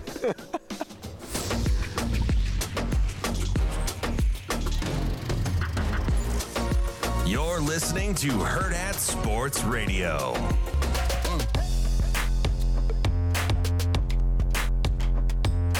We're halfway through the show here on a football Friday on Hurrdat Sports Radio, AM 590 ESPN Omaha, ESPN Tri Cities, and we're brought to you by our friends at the Teammates Mentoring Program. One in three young people will grow up without a mentor, and that is a problem that Dr. Tom and Nancy Osborne sought to fix in 1991 when they founded the Teammates Mentoring Program. It is their mission to positively impact the world by inspiring students to reach their full potential through mentoring. Mentors and mentees meet in school during the day for about 30 minutes once a week to chat, play games, do whatever. And it has been a big help not only to the kids, the mentees, but many mentors say that they leave their mentoring time uh, in a better place than when they arrived. Go to teammates.org for more information and to become a mentor today. Uh, wanted to get to our keys to the game. We got a lot of really good stuff from DB there, um, but there were some more specific things. We talked a lot about kind of big picture stuff, and which I love doing. Um, but there were some some things specific to this Maryland game that I wanted to get to. Um, and, and, for let's do it. And for me, the first is uh, it has to do with Taulia Tagovailoa, right? You can't let him get comfortable. He needs to not be able to spend five, six, seven seconds trying to find a receiver because then you're putting your secondary in a position to fail. It's really hard for any secondary, regardless of how good they are, to cover for that long. So the defensive line really needs to, whether it's the defensive line alone or whether they send plus pressure, which I think they're going to because it doesn't sound like Princewill is going to be available based on Rhule's comments yesterday. How he's kind of still going through the protocol process. Um, to me, getting that pressure on Tagovailoa to make mm-hmm. sure he doesn't get comfortable is first and foremost the thing that has to happen because if you allow him to just sit back there and read the defense, oh, take his time. That's wrong. He will pick you mm-hmm. apart, and Nebraska can't afford that, especially with. I mean, I think Malcolm's going to be back. Hartzog's going to be back uh, tomorrow, but there, Deshon Singleton has setback. He's not going to be back, and that was a bummer. Um, they are. I, I don't know if anybody asked about Omar Brown, so we'll have to wait until the. Shane, that's your best friend. Is Omar going to play anytime soon? I hope so. So he was in the protocol as well, I think is what Rhule said last time. So we'll have to see the injury report tomorrow to see if he's available. But you're dealing with dealing with a little bit of a banged up secondary, which makes that pass rush right. and pressure on Tagovailoa that much more. Important. I think that's a unanimous key. Absolutely, uh, containing yeah. uh, Tagovailoa. Focus on pass defense this week because we know Maryland can't rush the football. Look, we even talked to Steve Suter yesterday, uh, who covers Maryland. Well, is the analyst for the broadcast for Maryland, and he's like, "Hey guys, Maryland couldn't run the football last week. Our top rusher had how many yards? Oh yeah, negative one or something like that, negative yeah. two, or it was it was." It was mind blowing. I think hearing they, that yeah. that the longest run was from a backup and it was four yards, like yep. or a third stringer. Regardless, you know that Maryland's not going to run all over you. Plus. Nebraska has such a good run defense that that doesn't even have to be a focus because if Maryland can't run the football and your defense is already that good, you don't even have to worry about practicing uh, the, going through those motions because you know for a fact mm-hmm. it's going to be Tua's brother, Taulia, that controls this game if Maryland is going to have a chance to win. Mm-hmm. And so that's why containment is, is, is such a big key. He's a difference maker. Mm-hmm. He may be the only difference maker on this team. You take him out of the game, what does Maryland have left? That's the focus for Nebraska this mm-hmm. week. More on your point with uh, the secondary because I think that's that's a great uh, key for this key. Mm-hmm. Don't be Jaylon Johnson of last night please, please, like, act like you want to be there. Yeah. And, and Nebraska wants to be there. Yeah. Jaylon Johnson does not want to be in Chicago, yeah. and he made that evident during the trade deadline. If you tackle, what do you mean by that? If you avoid, not not really avoid, if you limit chunk plays. Mm-hmm.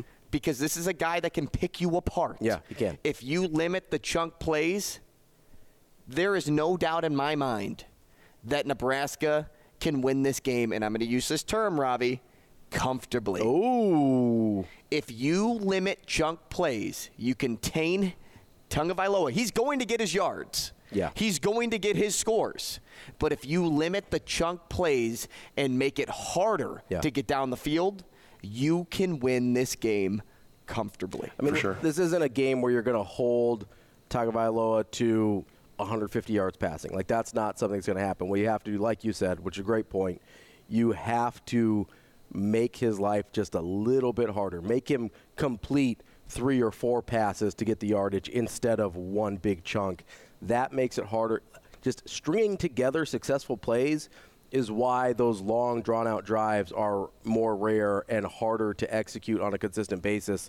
That to me is uh, a really good point there. My next key to this game hit me is don't overexpose Heinrich Haarberg. I Mm, thought that was key. one of the biggest issues last week. You had 30 plus called pass plays, obviously only 28 actual passes because of the sacks, but over 30 called pass plays, and I really thought they'd put Haarberg in a position to not be successful with that. That is obviously not a strong suit at this point in his career. I understand you have to take shots. I think you have to be very choosy on when you decide to push the ball down the field or to put Haarberg in, in situations where he has to throw the football. I, I agree with with uh, Michael Rose-Ivey. Talked about this morning. He said like 15 to 18. That's on the high end for me in terms of passing attempts. I'd love it if they could win this game between that 12 and 15 pass attempt mark. But as long as it's under 20, I feel a lot more comfortable. You get up to that 25, 30 mark, and you get to a place where you're just you're letting the defense see too much of a weakness in your quarterback and having him drop back and throw that many times. That to me is going to be really important is how they take their shots with Haarberg. I'm going to stay on defense here. Mm-hmm. Nebraska needs one turnover defensively. Last week, I'm like, hey, win the turnover margin, right? We say that every week, though. Mm-hmm. Hey, try to get even in the turnover margin. No, let's just have one defensive turnover this week. If the ball's on the ground, you're the one jumping Go on get it, yeah. You're the one going for the loose ball, like you would in basketball. When the ball is out of somebody's hands and it's just kind of bouncing there, you're diving on the floor. It's the same thing here in football. You see that ball on the ground, you dive on it. Don't try to be a hero. Don't scoop it up. Try to take it for six.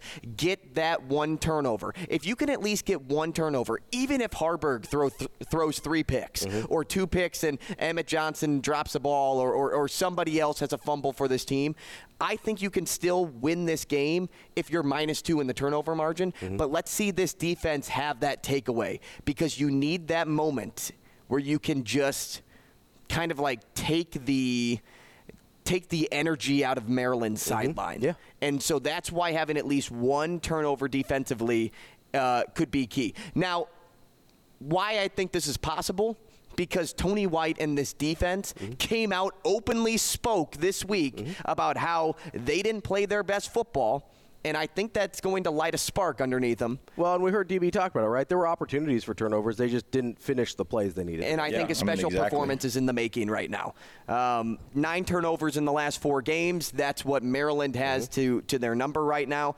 It's time for Nebraska to join that stat. All right. Key number three. Which is kind of our off-ball key, which I kind of like. Yeah. I don't know if you have like one like last week because mine was score the first touchdown, which didn't work. Yeah, that didn't not. that didn't end up working. And yours was like something um, something really unique that I'm like, huh. Yeah, I don't. That's a weird key. I have a I have a weird key for my. I've got one. one. I don't know if it's a weird one, but it's it's something that I think Sam talked about earlier in the week, and it's kind of a difficult thing to measure. But Nebraska needs to break even in special teams, right? Last week, special teams was a huge negative for them. They didn't punt the ball very well. Obviously, the punt return situation was a disaster, giving up tons of yardage with the fair catch game plan and not putting Ethan Nation out there and putting an unhealthy Billy Kemp out there instead. Buschini really struggled and gave up a bunch of yardage on some some really just short and ineffective punts. I, Nebraska needs to at least break even in special teams. If you're going to sh- to struggle the way they have on offense, you have to be plus in at least one other area, and at the very least, you have to break even at the other area. I think they're going to be plus on defense. I need them to break even at least on special teams in order to win this game. My last key: play for somebody. Tomorrow is Veterans Day. Okay. Two weeks ago against Purdue, what was Nebraska playing for? They were playing for the moms. They were playing for those that have sacrificed for these players, the ones that um, go through some of the hardest times because it was Breast Cancer Awareness Month in October. This is the day that you play for somebody. He talks about sacrifice then. Think about the sacrifice that our military men and women put forth every single day to keep our freedoms alive and allow us and allow those guys to play football and not worry about anything else going on outside of these borders. You play for somebody. Dedicate your performance to somebody that served.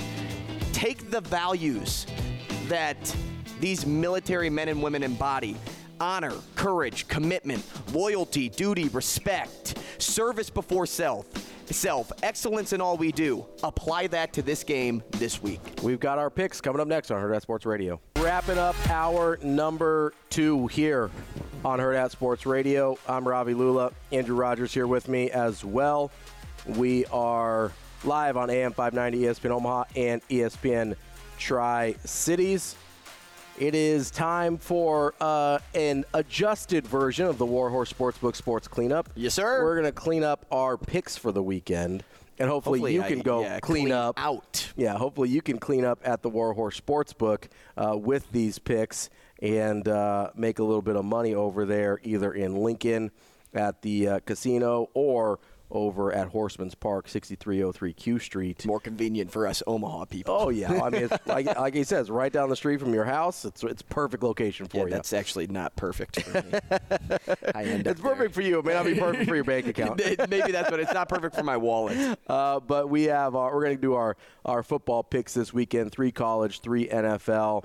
Uh, you want to start college or NFL? Let's start with the college uh, slate. Let's do it. All right. So my college slate, you know, and we talk about these a little bit, but you know, we try not to give too much away, but we don't over overlap too much, so you get a nice variety of picks from us here. Um, I like to stay because these are the games I like to watch, and for me personally, Oh, so you're going to start with Iowa? Mm. Iowa under? hard pass. oh, you don't like to watch the Iowa unders?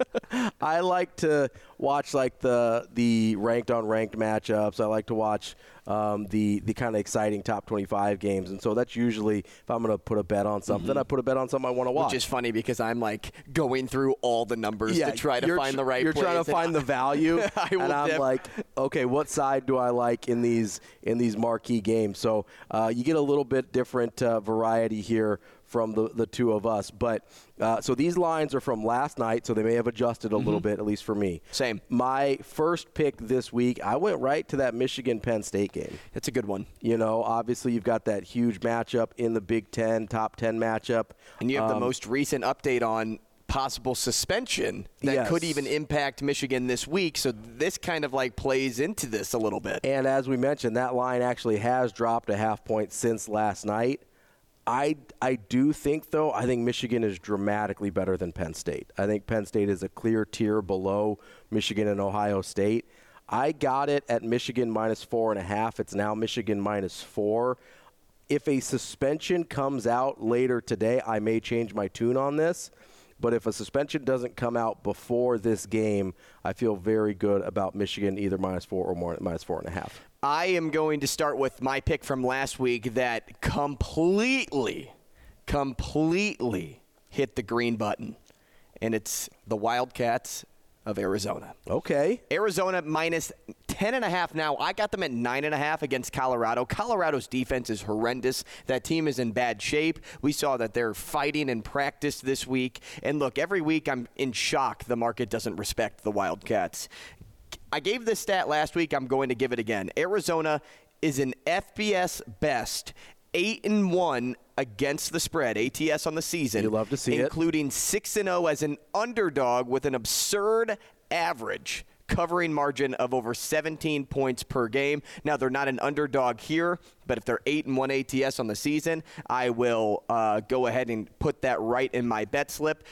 Remember, Arizona is a team that's probably playing the best the best football you would want from a uh, a team at this at this point in the season. And from that like level of team, right? Like they're they're a Well, they were a- unranked and now they're ranked like 23. Right, they're a very good team. They just upset UCLA. Yes, which was a great win for them. They've played, even in their three losses, they've played teams really competitively, really close. This is a team that I didn't think was going to be very good this, This year. is- this I don't think a, lot of people did. This is a team, Ravi, where you see their coach, and I'm, I have to look up their coach. Jedd Fisch, I believe. Yeah, you would see him getting a big time job after this this season's performance. Yeah. like you you take that leap because of a yeah, it is Jedd Fisch. You if Fisch were to have a poor season with this team, it would be expected But Mm-hmm. since he's having a really good season and he's been competitive in the games, even when that Arizona has lost, Mm-hmm.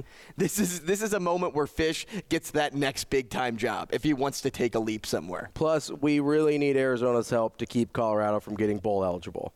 That's my main concern here. Just keep Colorado out of a bowl. They got real big for their britches at the start of the season. I just need them to continue eating some humble pie for the rest of the year. So I'm all on board the Arizona train as well. Uh, my second college pick, I'm going to go for a very, you know, we talked with B. Edwards about these strange Big 12 matchups now with, you know, Houston and Cincy. And Yep, now here's another yep. one Oklahoma State and UCF conference game.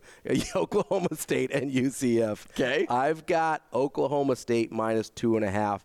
I was really impressed with their win over Oklahoma.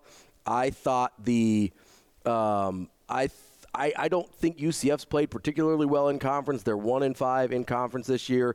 All of the they are. newcomers in the Big 12 have really struggled. That's a pretty small number. I get that it's a home game for UCF, but I like Oklahoma State here. I do think they're significantly better than UCF. I hate doing this, but Ravi, I'm going to fade you. Let's do it. I'm a UCF plus two and a half fan. All this right. week. So this is, this is probably turned into an avoidable game for our listeners. The reason I like UCF, even though the Knights have been struggling as of late, remember they gave Oklahoma a run for their money Mm-hmm. just a couple of weeks ago. I think yes, the Cowboys are playing their best football, but UCF is a splash team that's just waiting for the opportunity to pull off an upset. And I think it's this week when Okie State is on a high. UCF 31 and 21 as a home underdog since 2005 or as a single digit favorite. Plus, I really like John Rhys Plumlee. I don't know why. I think I just like the way he plays. I'll take UCF. Yeah, that's fair. They are um, they are at home, just a, a two and a half point dog at home. Uh, my last my last college game, one of the biggest ones of the weekend. I've got that Georgia and Ole Miss game. Oh, You know, so we've got another top ten matchup. Number two Georgia, number nine Ole Miss. I think. I thought you were going to say Temple, South Florida. No, not a big Temple, South Florida guy this week. Uh, I think Ole Miss wins outright. I like them with the plus. Come on, Lane points. Kiffin. It was plus ten and a half last night.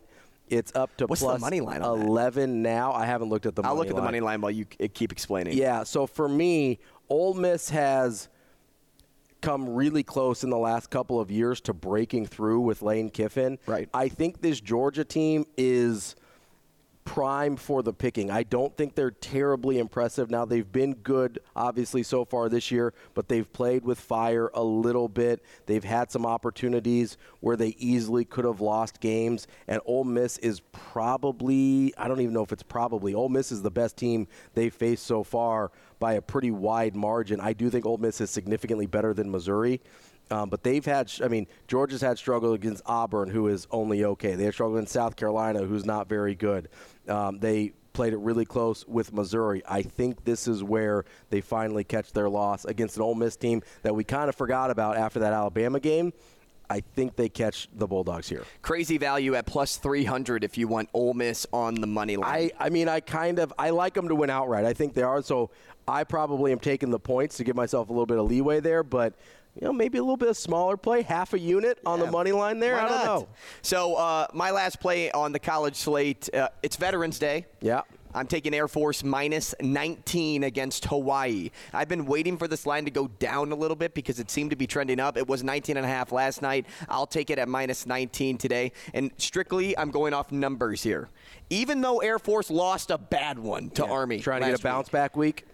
Air Force is 8 0 straight up, 6 and 2 ATS over its previous eight outings in conference play. On the other side, Hawaii, 1 and 4 straight up and 1 and 4 ATS in its last five games in conference play. Um, they're 1 and 6 in its previous seven. The Rainbow Warriors are 0 4 and 1 ATS in their five showings at home this season. Give me Air Force on Veterans Day. They're going to get a big win. All right, let's switch it over to the NFL. We got a couple minutes Let's left call them here. quick picks, huh? The NFL quick picks? Let's do the NFL quick pick. So, listen, we had a couple that overlapped, and so I'm changing one of them because there was a, there was one that I was really tempted on. I'm going to pull the trigger here. I want the Giants plus 17. Stop it. That's too big of a number. Stop it. I Tommy don't. DeVito is not. I him. don't think He's the not Cowboys. him, man. I, no, that's fine. I don't think the Cowboys are him either. Any of them. Dude, the Cowboys could win the NFC East. That that's fine. You can have them. It's I. I am not They're buying. win this game by 28. Listen, they're going to win this game. I don't think it's by 17 points. When you have a huge number like this in the NFL, it doesn't hit more often than not. I'm taking the Giants plus 17. Yeah, they're not going to score a point. This game, this game could be twenty-one nothing. Listen, big Saquon Barkley game. Let's go, baby.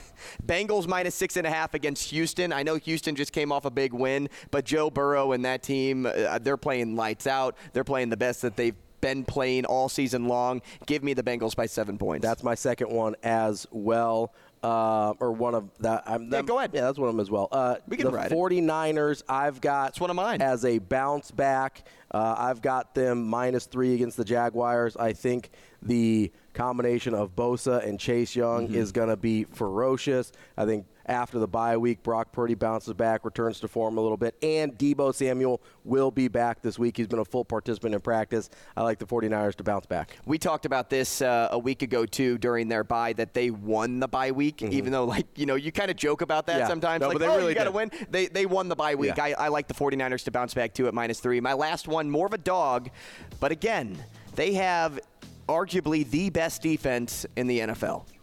It's the Cleveland Browns, Mm. plus six and a half against the Baltimore Ravens. The Ravens are on a high right now. People are slotting them up as early Super Bowl winners because of their value. I think this is the week that the Browns get to them. The Browns always play good against the Ravens, Mm-hmm. and if I can get close to a touchdown against Baltimore, I'll take it even on the road. I'm going to give you one bonus one because we overlapped. I like the Lions minus three against the Chargers.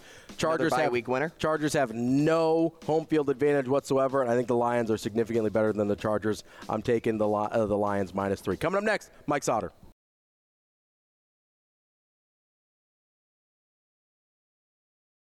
Another day is here, and you're ready for it. What to wear? Check. Breakfast, lunch, and dinner? Check. Planning for what's next and how to save for it? That's where Bank of America can help. For your financial to dos, Bank of America has experts ready to help get you closer to your goals. Get started at one of our local financial centers or 24-7 in our mobile banking app. Find a location near you at bankofamerica.com slash talk to us. What would you like the power to do? Mobile banking requires downloading the app and is only available for select devices. Message and data rates may apply. Bank of America and a member FDIC.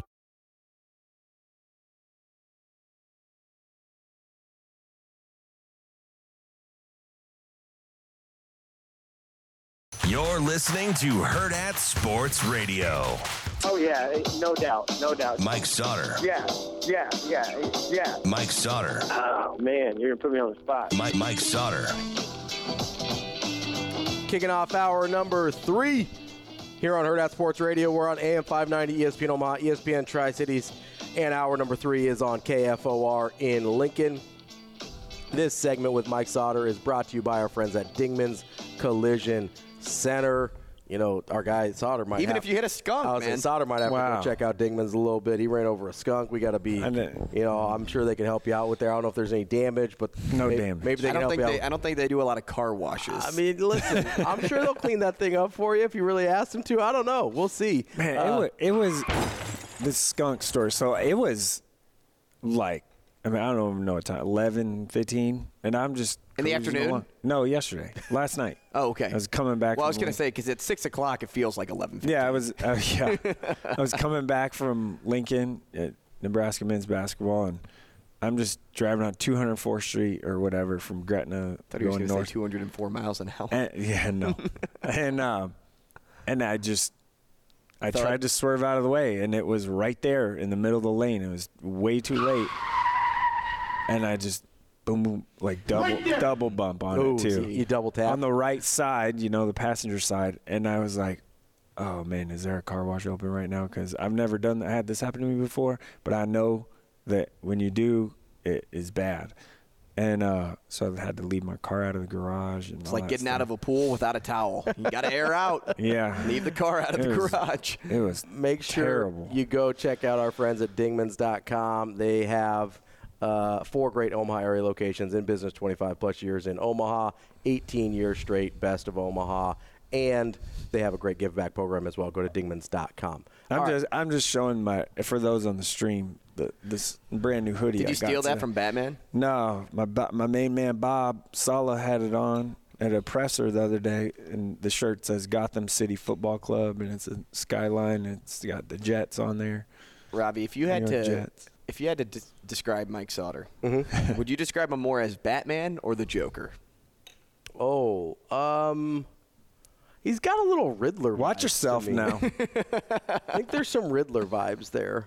There's kind of like a mad scientist deal. I Okay, think. okay. You know, I think that's fair. It's fair. Yeah, That's I mean, fine. there's a little bit of Riddler there. Like well, he hasn't like broken to the point where he's a, cr- a criminal mastermind now, but No. he's like pre-criminal really, life no. Riddler. I think. Okay, I think Joker was always uh, not quite on the straight and narrow. I think Riddler, the But Joker always had a plan, like a really well thought out plan, and that's kind of Sautter.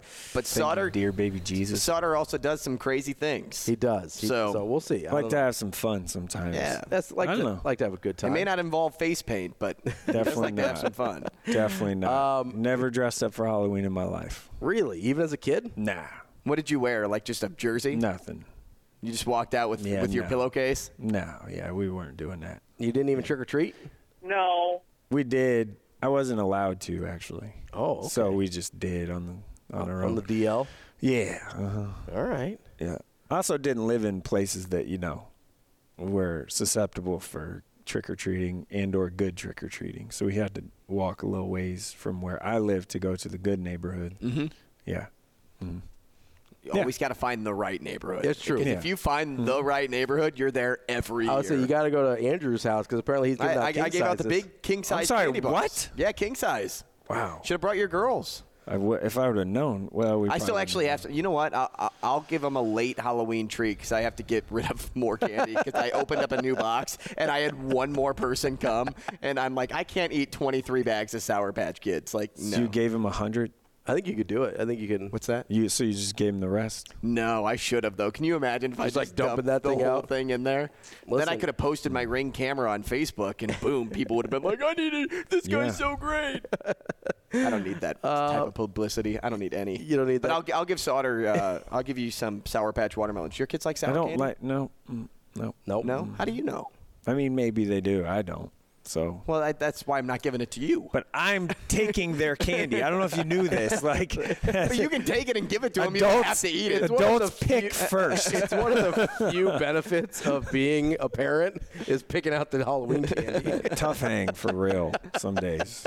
All right, so uh, picking out Halloween candy like you're picking out games this week, huh? Or actually, you're probably Well- just going to the only games allowed on the schedule. Let's Well, yeah. b- before we hop into high school, I do want to. I know you were at Nebraska basketball. Oh, yeah, that's cool. night. Both. Yep. been to Let's every game. Let's uh, let's hop into that. Which you know the the offensive performance could have been described as a little sour last night as well Hmm. against Florida A and M. They put up 81 points, which on the surface looks okay. They only shot about 41 percent from the field. Didn't shoot it particularly well from three or the free throw line. Um, just kind of your thoughts and take. And obviously they're missing you know Tominaga, their best offensive player, so that has to be taken into account as Yeah. well. But just kind of uh, just your thoughts on how that game went and, and what you experienced. Well, yeah. Rienk. I mean, Rienk Mast was great. Yeah, And I think he's incredible. He was great. Um, I mean, 20 and 16 is 20 and 16, the first Bonkers. time is the first time that a Nebraska men's basketball player uh, did that. Had a 20 and 15 game since Aleks Aleks, Maric. March, uh, February 13th, 2008. I know he doesn't want to get rid of And the they mask. actually lost that game. That sounds about right. So I know he doesn't want to get rid of the mask, but how incredibly important would it be to keep the mask on? That's what I, like this? I in the in the the post. You know, But you do great work Post game thoughts writing. I said that. I said, "Wh- why not keep the mask on after the season he's had to start? I mean, he's been tremendous. But and I did ask him after he was available. like a little Rip the game. Hamilton situation. Just keep yeah, it just keep it. Uh, he was one of the players available after the game. and I did ask him, and he's strictly. He was very quick. No. so, um, Rienk's a good guy, and they're gonna need him, man. Like they're Yeah. gonna need him a lot. Be interested to see when Keisei comes back. Sounds like it'll be Monday. Um, it- how that fits. Like, okay, who's the one that it, who's the one of the starting five the last two games that that ends up coming Out. off the bench? Yeah. likely C.J. Wilcher, I'm guessing. Um, him or or Brice Williams or Brice played well too. So uh, at, that one will be interesting. They have a lot of guys that are pretty not a lot of separation, if you will, in their first you know ten. So you can't play twelve guys. So what is it going to look like? At some point, it's going to get pared down. And Eli Rice is a freshman. He's shot the ball really well the last two games. So where does he fit? Also, it'll be interested to see what they do defensively. I do think there's limitations there, um, meaning there isn't a lot of quick twitch guys. And when you get to Big Ten play, you're going to run into some of Mhm. that, right? And can they score enough to make up for the defensive def- deficiencies. Yeah. Yeah. I mean they're big guys and strong, and I'm not saying that. What I'm saying is there isn't a ton of you know natural length guys with super arm, long arms, and wingspans and quick twitchy, right? Yeah. Like there isn't just a lot of that. Hands always up though. in Yeah. Fred Hoiberg's So- defenses. yeah, well, I will say verticality was awesome. Yeah. Uh, not as good last night, but Florida A&M didn't really challenge the rim that much. Um, but in the first game against Win- Lindenwood, eh, Josiah Allick and them, they were great. Um, and Ring. Do you wonder though if that was because it's their first game? Like you know how you come up with like a, s- a different Little edge. Yeah, mm, I, I almost wonder if it was like, hey, I'm so excited to play here. Yeah, that they I'm going, also, so- you know, I mean, they know like, like it's hard. You know, Florida A and M, they just saw lose by 54 or whatever it was. Hey, it's two easy to nights come in- 51. 51. It's whatever. easy to come in a little lazier. Yeah, it felt like that a little bit. Um, I mean, I listen. I said it after the game. Like, not the offense wasn't great. Like they were ten of twenty eight from three. That's not great. Um, and Jamarques Lawrence and C.J. Wilcher shot one of seven combined from three. That's not going to do it. Yeah. So, and even Coach Hoiberg last night, we have to we quote we really have to buy into the simple play. If we make the simple play, we'll be fine. They tried to make a little, do a little too much, and eh, the score really affected that. So, so I I'm not, you know, it's just do this. Don't pull a Nebraska like they always do and have a really close game or a loss against a team you should One of these absolutely be in the games. non-conference. Yeah, Yeah, don't games. lose a bye game. They lose them all the time. Don't do that. If they generally don't at least do, once a year they lose right, a bye game. Right. Yeah. If they don't do that, they'll be fine. So just don't don't be that. And then you get Oregon State on the road or neutral site, which is basically going to be like a home game because it's, It's so Falls, it's in right? Sioux Falls, and Oregon State's not great. So you you win that one, and then hey, Kansas State lost a game already. Uh, not Didn't the look same, good. Yeah, not the same Kansas State team. So you play them on the road though, which is tough down there. It's a really tough place to play. So if they're juiced up, Yeah. it might not be. Right. So it that one's a little tough, and then Creighton, and Creighton is phenomenal. Like offensively, Creighton's phenomenal. So, uh, but that Creighton game is in Lincoln. Yeah. So maybe that's a little bit different, and it's always been close, and you know all of that. So I think you know eh, there are nine wins for sure in the non-conference. Yeah. Like those are like those. That's a must. If Nine winnable games for sure. Absolutely. Yeah. Like I, I think that's yeah. On Well, the and low, that's how- on the low end. Oh yeah. I mean you and got that's how they get to their number of dancing. Right. In order to dance, you have to win these Yeah, games. we Nine is this. the minimum to get to. to yeah be they able yeah do and then yeah. yeah if you're nine and three in the non-con or if you're I'm ten pretty- I think pretty it's more like it's going to be at if you least can 10 get to ten and then you go 500 in conference, you're right in that conversation. yeah you're at 19 wins and that's right where you need to be. yeah so 18's probably the lowest you can be, right and then above from that, everything's just a bonus. and like Um, we talked about on Monday their RPI will jump Yes. like when they get in the Absolutely. so. Um, let's switch gears here to high school. Um, obviously, you've got the state semifinals tonight. yeah Which of the Class A matchups do you find more intriguing?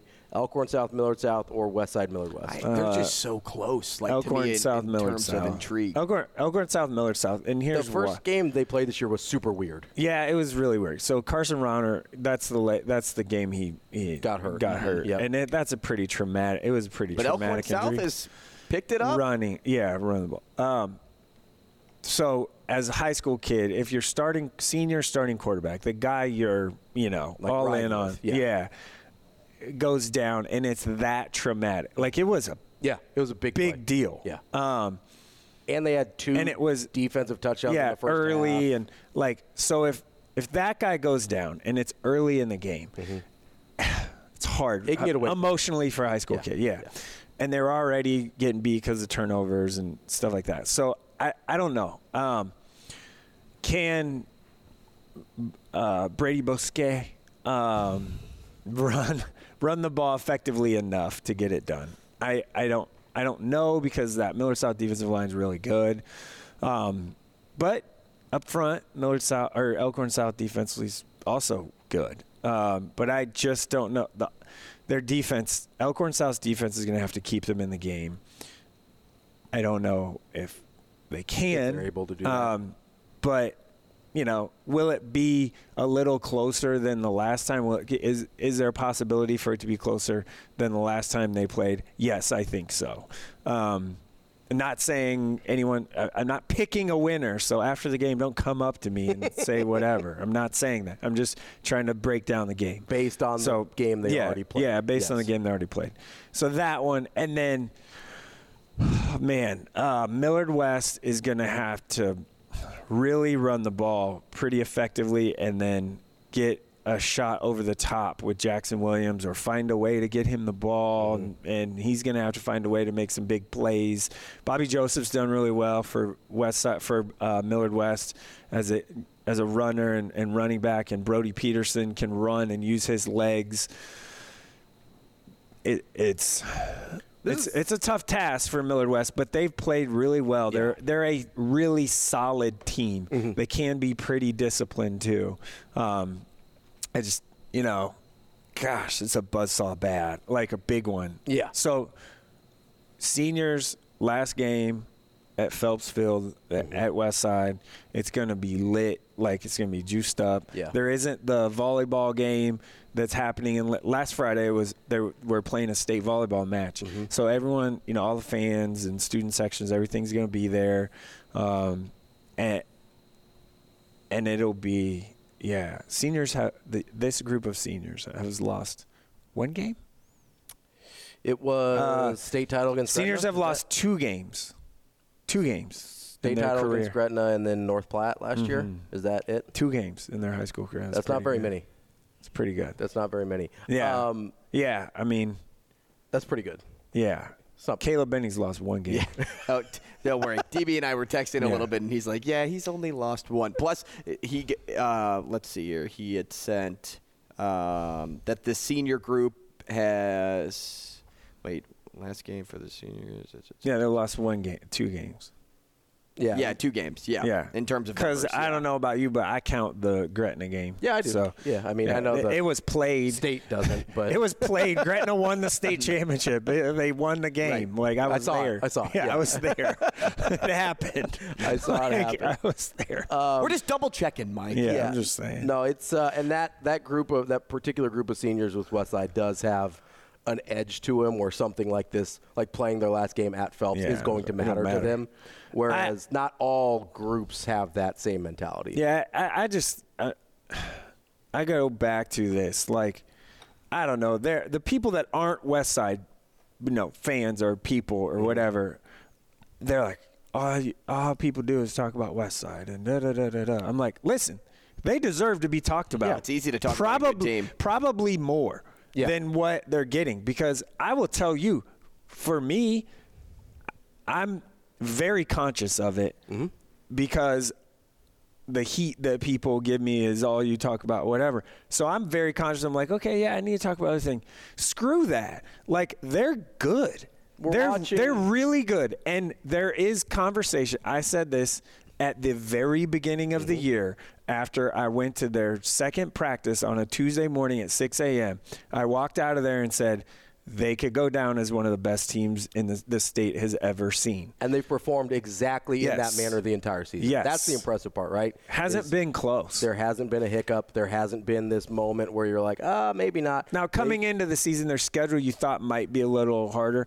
It hasn't been. Yeah. Uh, like, you know, the you know the North Platte team fell off, and some of those teams weren't as yeah, but good. if you win, but with the with the margin Yes. that they win at, you you can't knock the schedule at that point. No. if you, if you win so with, with with such great gap. Well, and, and part of the thing that we end up doing. I mean, they. here- uh, let me tell you something.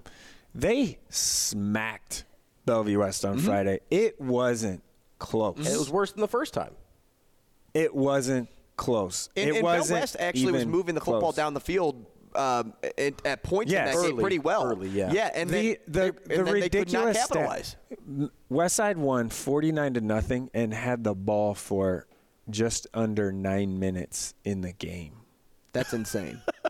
That's insane. Time of possession was like the most four times. irrelevant Three times. ever in that yeah, game. it was crazy. the That's like a crazy stat. Yeah, There's just it's- in high school that doesn't it's happen. one of those things where you have to acknowledge, hey, regardless of how this plays out, we're watching one of the better teams in state history right now, and they deserve to be talked about. It'll be yeah, yeah, for sure. And and it'll be it's so hard to quantify Did that people say this in 2019 against with Bell West? Like, Yeah. you talk about them too much.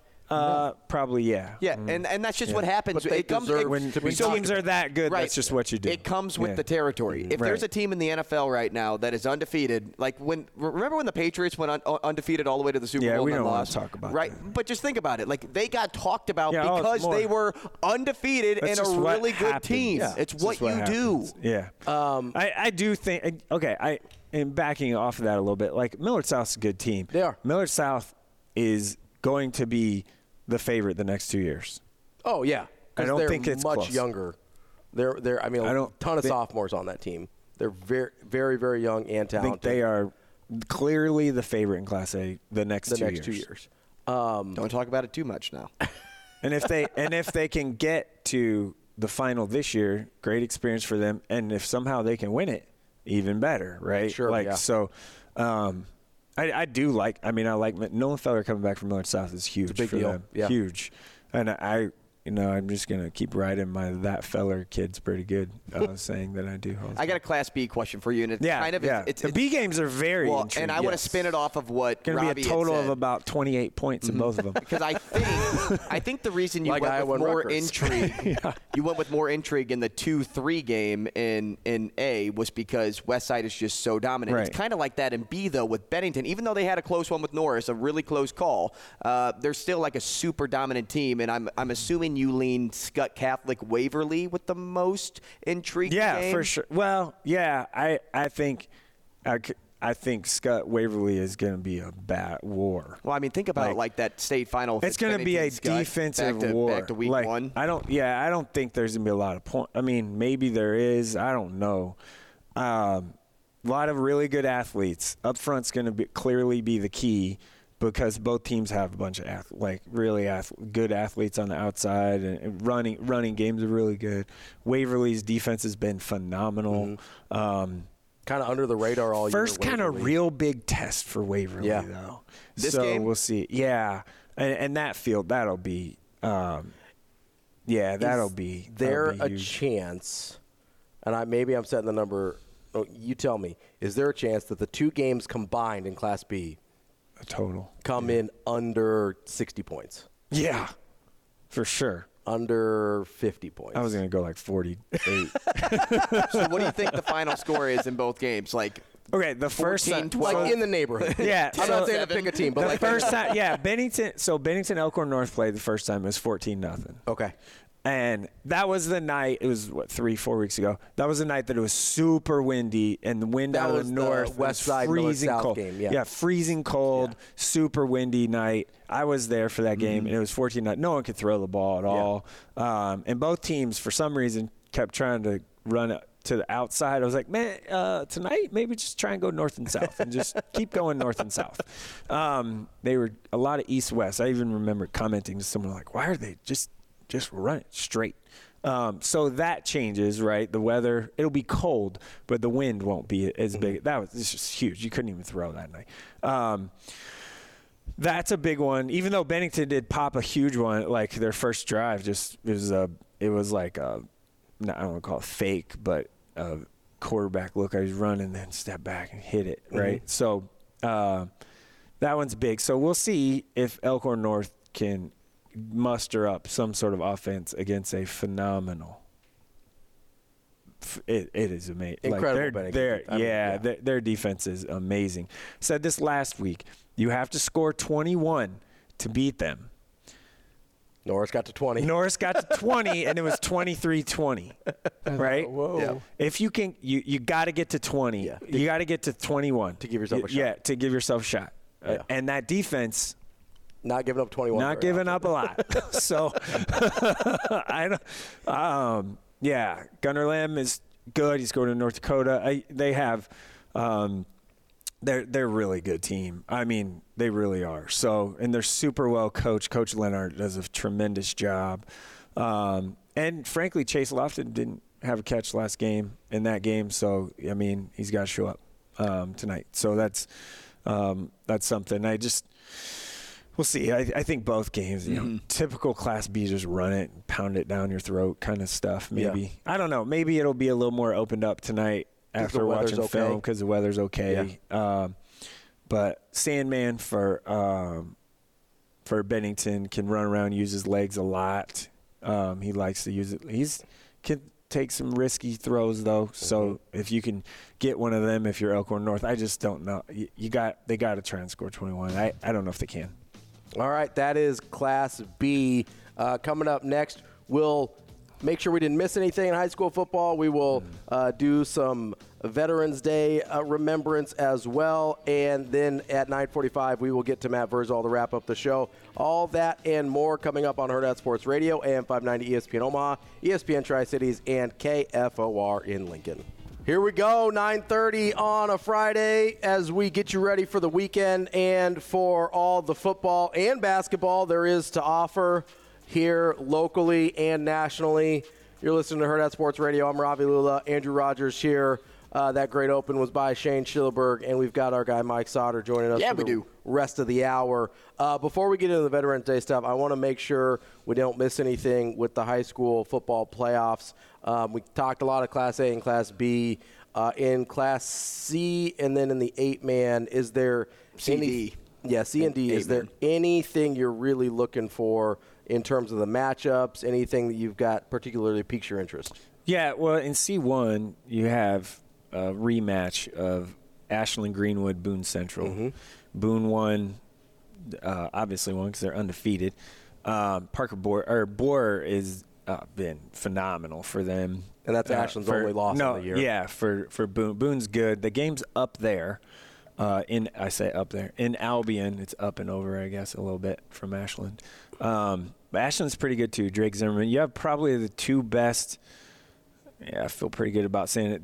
Not probably uh, the two two best running backs in C1 in that game were Drake Zimmerman from Ashland and Boer from uh, Boone, and I was gonna say Albion, which isn't right. Um, so, yeah, up there, a little different. Ashland's pretty good team. Uh, just a matter of I think the Boone Central can throw a lot like the kitchen sink at you a little bit offensively. So, um, yeah, that one I think could be pretty decently close. And then Sidney comes to Wahoo this afternoon, 3:30, and Sidney's on a roll, man. Like Mhm. their one loss was to Ogallala. That's a rivalry game. Um, you know, beating Pierce out there 41-34. It, it'll be Wahoo didn't score a bunch against Broken Bow.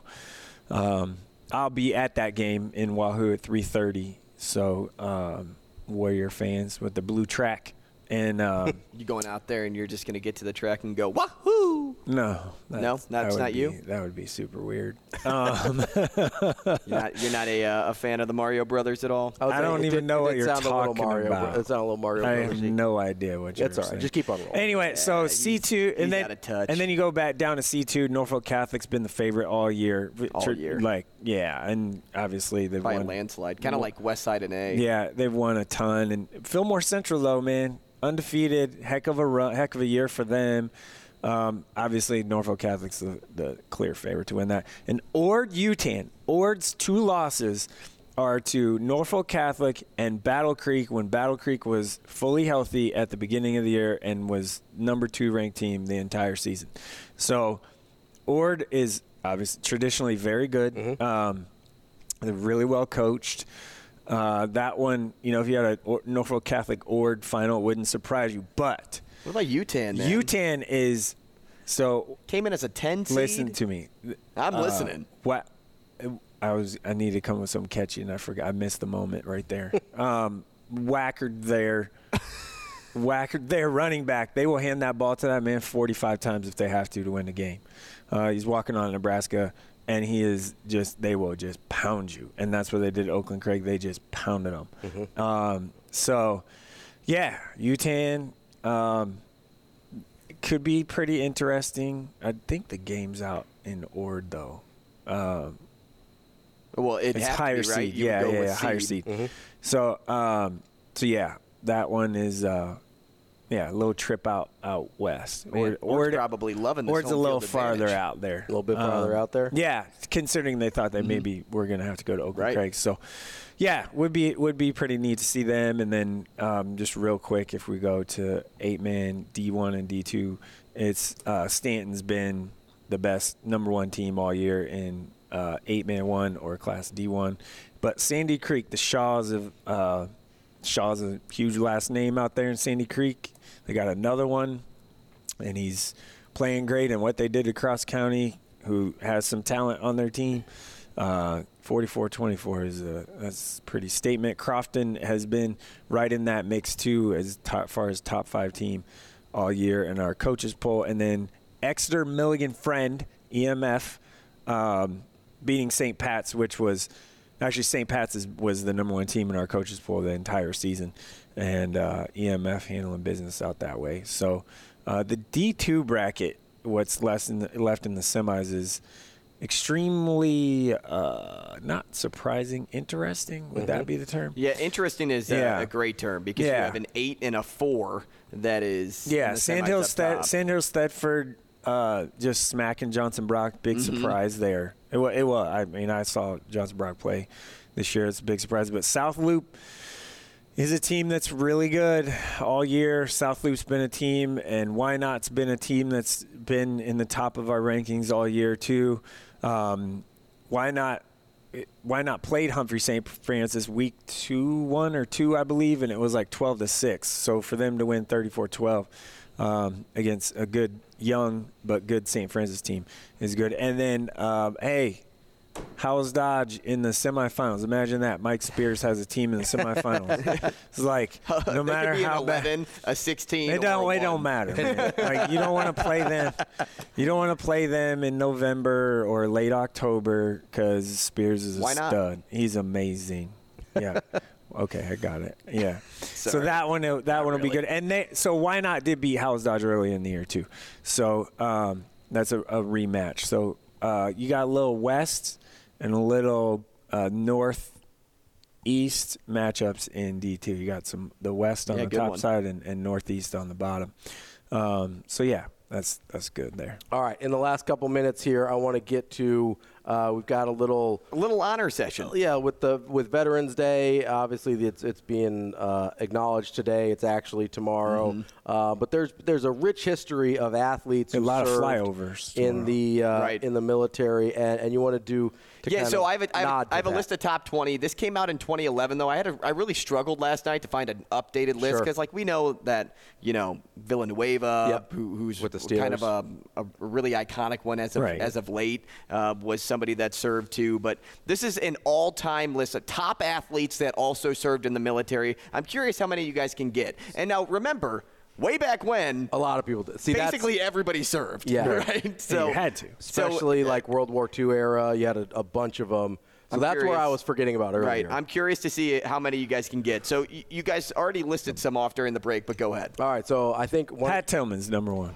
Tillman is not number one on the list. He is hmm. number six on the list. So maybe number one on the list, Ted Williams. Yeah, Ted I was Williams gonna say is Ted number one on the yeah. list, That was Uh, one of the best baseball players of all time, and uh, obviously he was an incredible pilot too during World War II and Korea. Mm-hmm. Yeah, we'll see if you guys can get the top ten Uh, before we go to I'm gonna say Stan Musial. Musial is not on this list. Ooh, he did serve, so that's a, that's a miss on the list, but that's fine. Dave Robinson. He is number ten. Ooh, number ten seems low. Huh. The Admiral? I mean, he has a nickname even. Roger Staubach. Staubach is 11. Okay.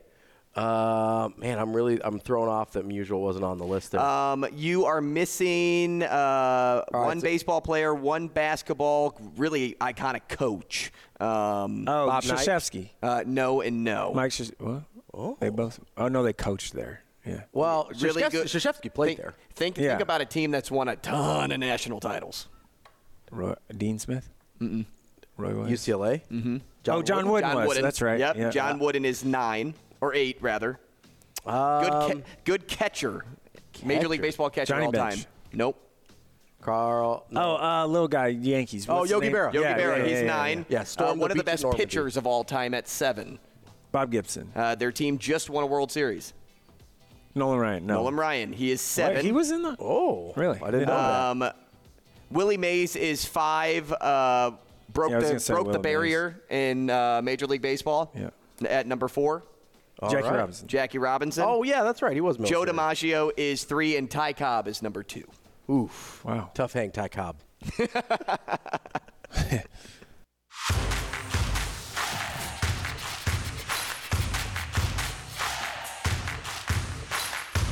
You're listening to Hurrdat Sports Radio. Now let's find out what Matt Vrzal is better at. Telling stories or making pizza. Matt, Matt, Matt. Matt's an exceptional young man. Matt Vrzal. Happy birthday, Matt. You know, Matt, he's a tremendous athlete. Matt Vrzal. Come on, Matt. Matt, Matt, Matt, I'm with you. You know, like Matt Vrzal, you're one of the sexiest people in the world, but you're not one of the most beautiful. How does that happen? Here is Matt Vrzal. All right, Matt, thank you very much. Wrapping up the show here on a Football Friday with our guy Matt Vrzal, as we always do. Verz, how are you this morning? Uh, good, boys. How you doing? Good, good, good. Got him slinging today. Verse. You slinging pies already? Yep. Yep. We got the we got the big catering so dining room will open at three, and we'll go from there. God, one of these days I'm gonna actually get lunch there, but you're always closed. For Not me. on Friday. That is not true, Mike. Only on Friday. Mike out here putting out some bad info. Uh, no, Verz, There's we. no truth to that, Mr. Sautter. hey, that's my spot though. It is. Verz, we uh, uh, appreciate you joining us. We know you're busy. Um, as you look back towards the Michigan State game last week, um, were you as disappointed with the loss as uh, I think a lot of people were, or uh, did you, the way Nebraska had been playing, did you kind of expect their errors to catch up with them at some point? Um, I think how that game is viewed is is what your perspective or, or your outlook for the entire season is. Like I, I had little to no expectation for the season because you got new coaching staff again, mm-hmm. pretty much same players, and then some of the players that transferred in didn't even win jobs. So, to to me right now, was it a disappointing thing? Yes, but if you look at the structure of the team, every team has one side of the football that is the dominant side. Okay, for Nebraska this year, it is the defense. It is absolutely asinine to think that they are going to play a game, every game, and never have an off day. Okay? Mm-hmm. When that side of the ball is dominant, has their off day, the other side of said ball has to pick them up. And so when when Nebraska, and again, you're talking about a lateral double pass, you're talking about a touchdown that went under review, and you're talking about a seam route, you give up 20 points. In modern college football, you give up 20 points, you're feeling pretty good, you're going to win. But can't throw arm punts, can't have an, an, an, an un, what I would call rhythmic set of play calling. Like you have to get in a rhythm offensively. And four yards and five yards and, and three yards is always good. So you had the chance to get your offensive line to establish some momentum, and then it just seemed that those plays didn't get called anymore. So it, it's I, I I get it. I know everybody's pissed, but in the in the makeup of the team, that offense needed to help the defense. And and I don't care if it hasn't looked good all year. That was your chance to show you're just a teammate. Mm-hmm. Like, hey, somebody take the reins, somebody get in somebody's face, and somebody says this S is not acceptable. And if you ain't in for it, then get out of it.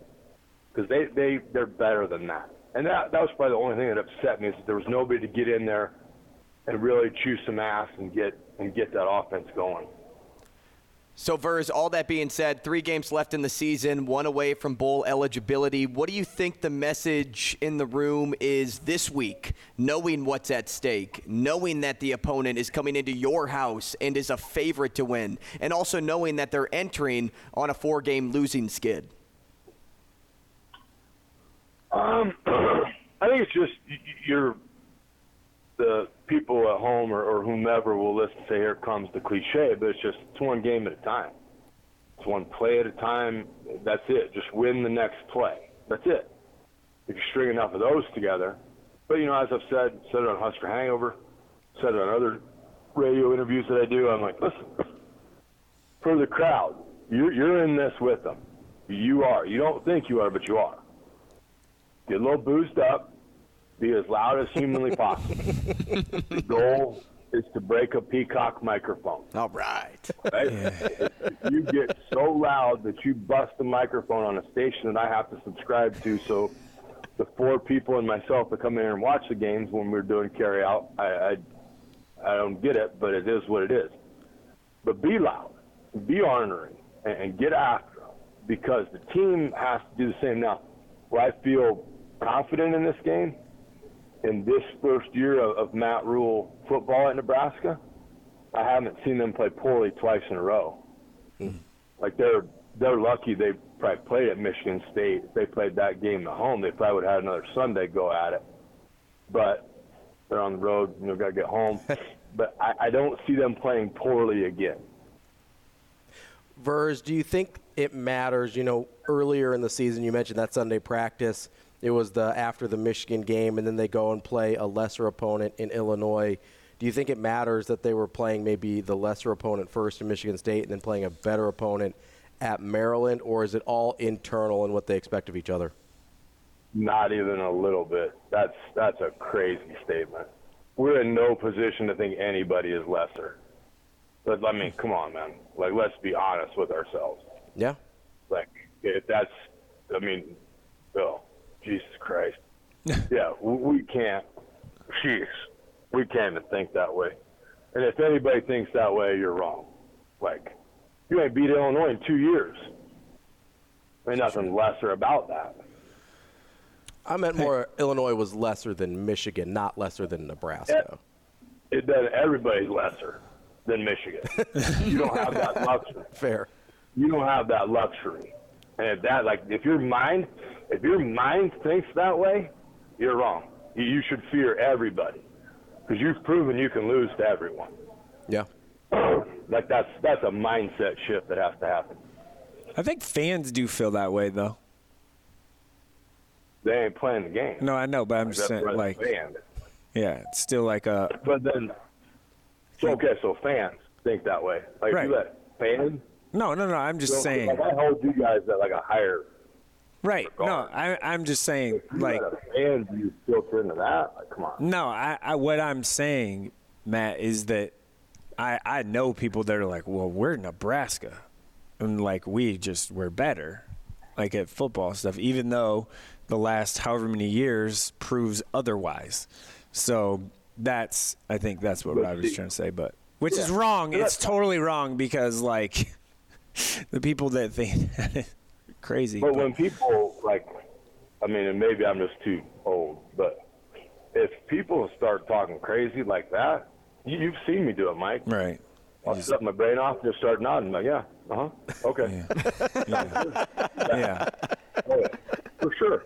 Yeah. Yes, absolutely. Okay, great to see you. I gotta go do some stuff. Doesn't put up hey, with it. Hey, can I can I can I ask a question about Waverly real quick? How do you how do you stop number Num- eleven? number nine is the best player in the in the state.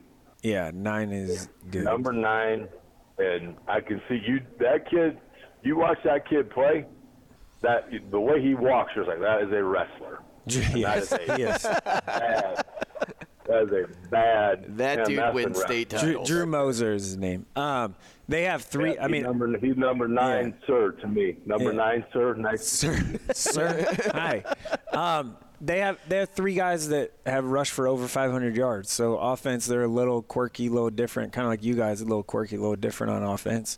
Probably be a low scoring defensive game. I'm guessing. How are we quirky? I, I'm just okay. It's different than what everyone else is doing. Option. Oh, different than Chuck and Duck. Yeah, that. Yeah. um, what Waverly has done, and I have watched some A, have watched a lot of B, um, some C. I haven't gotten to the D tape yet, but Waverly technically is the most sound offensive line that I have seen with my own two eyes, and they they trust their kids a lot, and, mm-hmm. and they got a couple that pull to harm. Like mm-hmm. they don't pull to shield, they pull to harm, mm-hmm. and it's awesome. Like it is awesome. So yes, they got three with 500, but they got five up front. They got 1500. Right. So I would put that probably more Yeah. at the level they operate at. Yeah. Should be a good one though. I think should be a really good game. It is. I hopefully both teams by the end of it know we both played a game because I could see this one being a hitter. Also, not a lot of love lost Waverly on the Waverly side to Skutt for some reason. I, I was there at the last time it was I think it was playoff or quarterfinal game and it was brutally cold that night. You probably had shorts on, but I was looking like a snow Eskimo out there.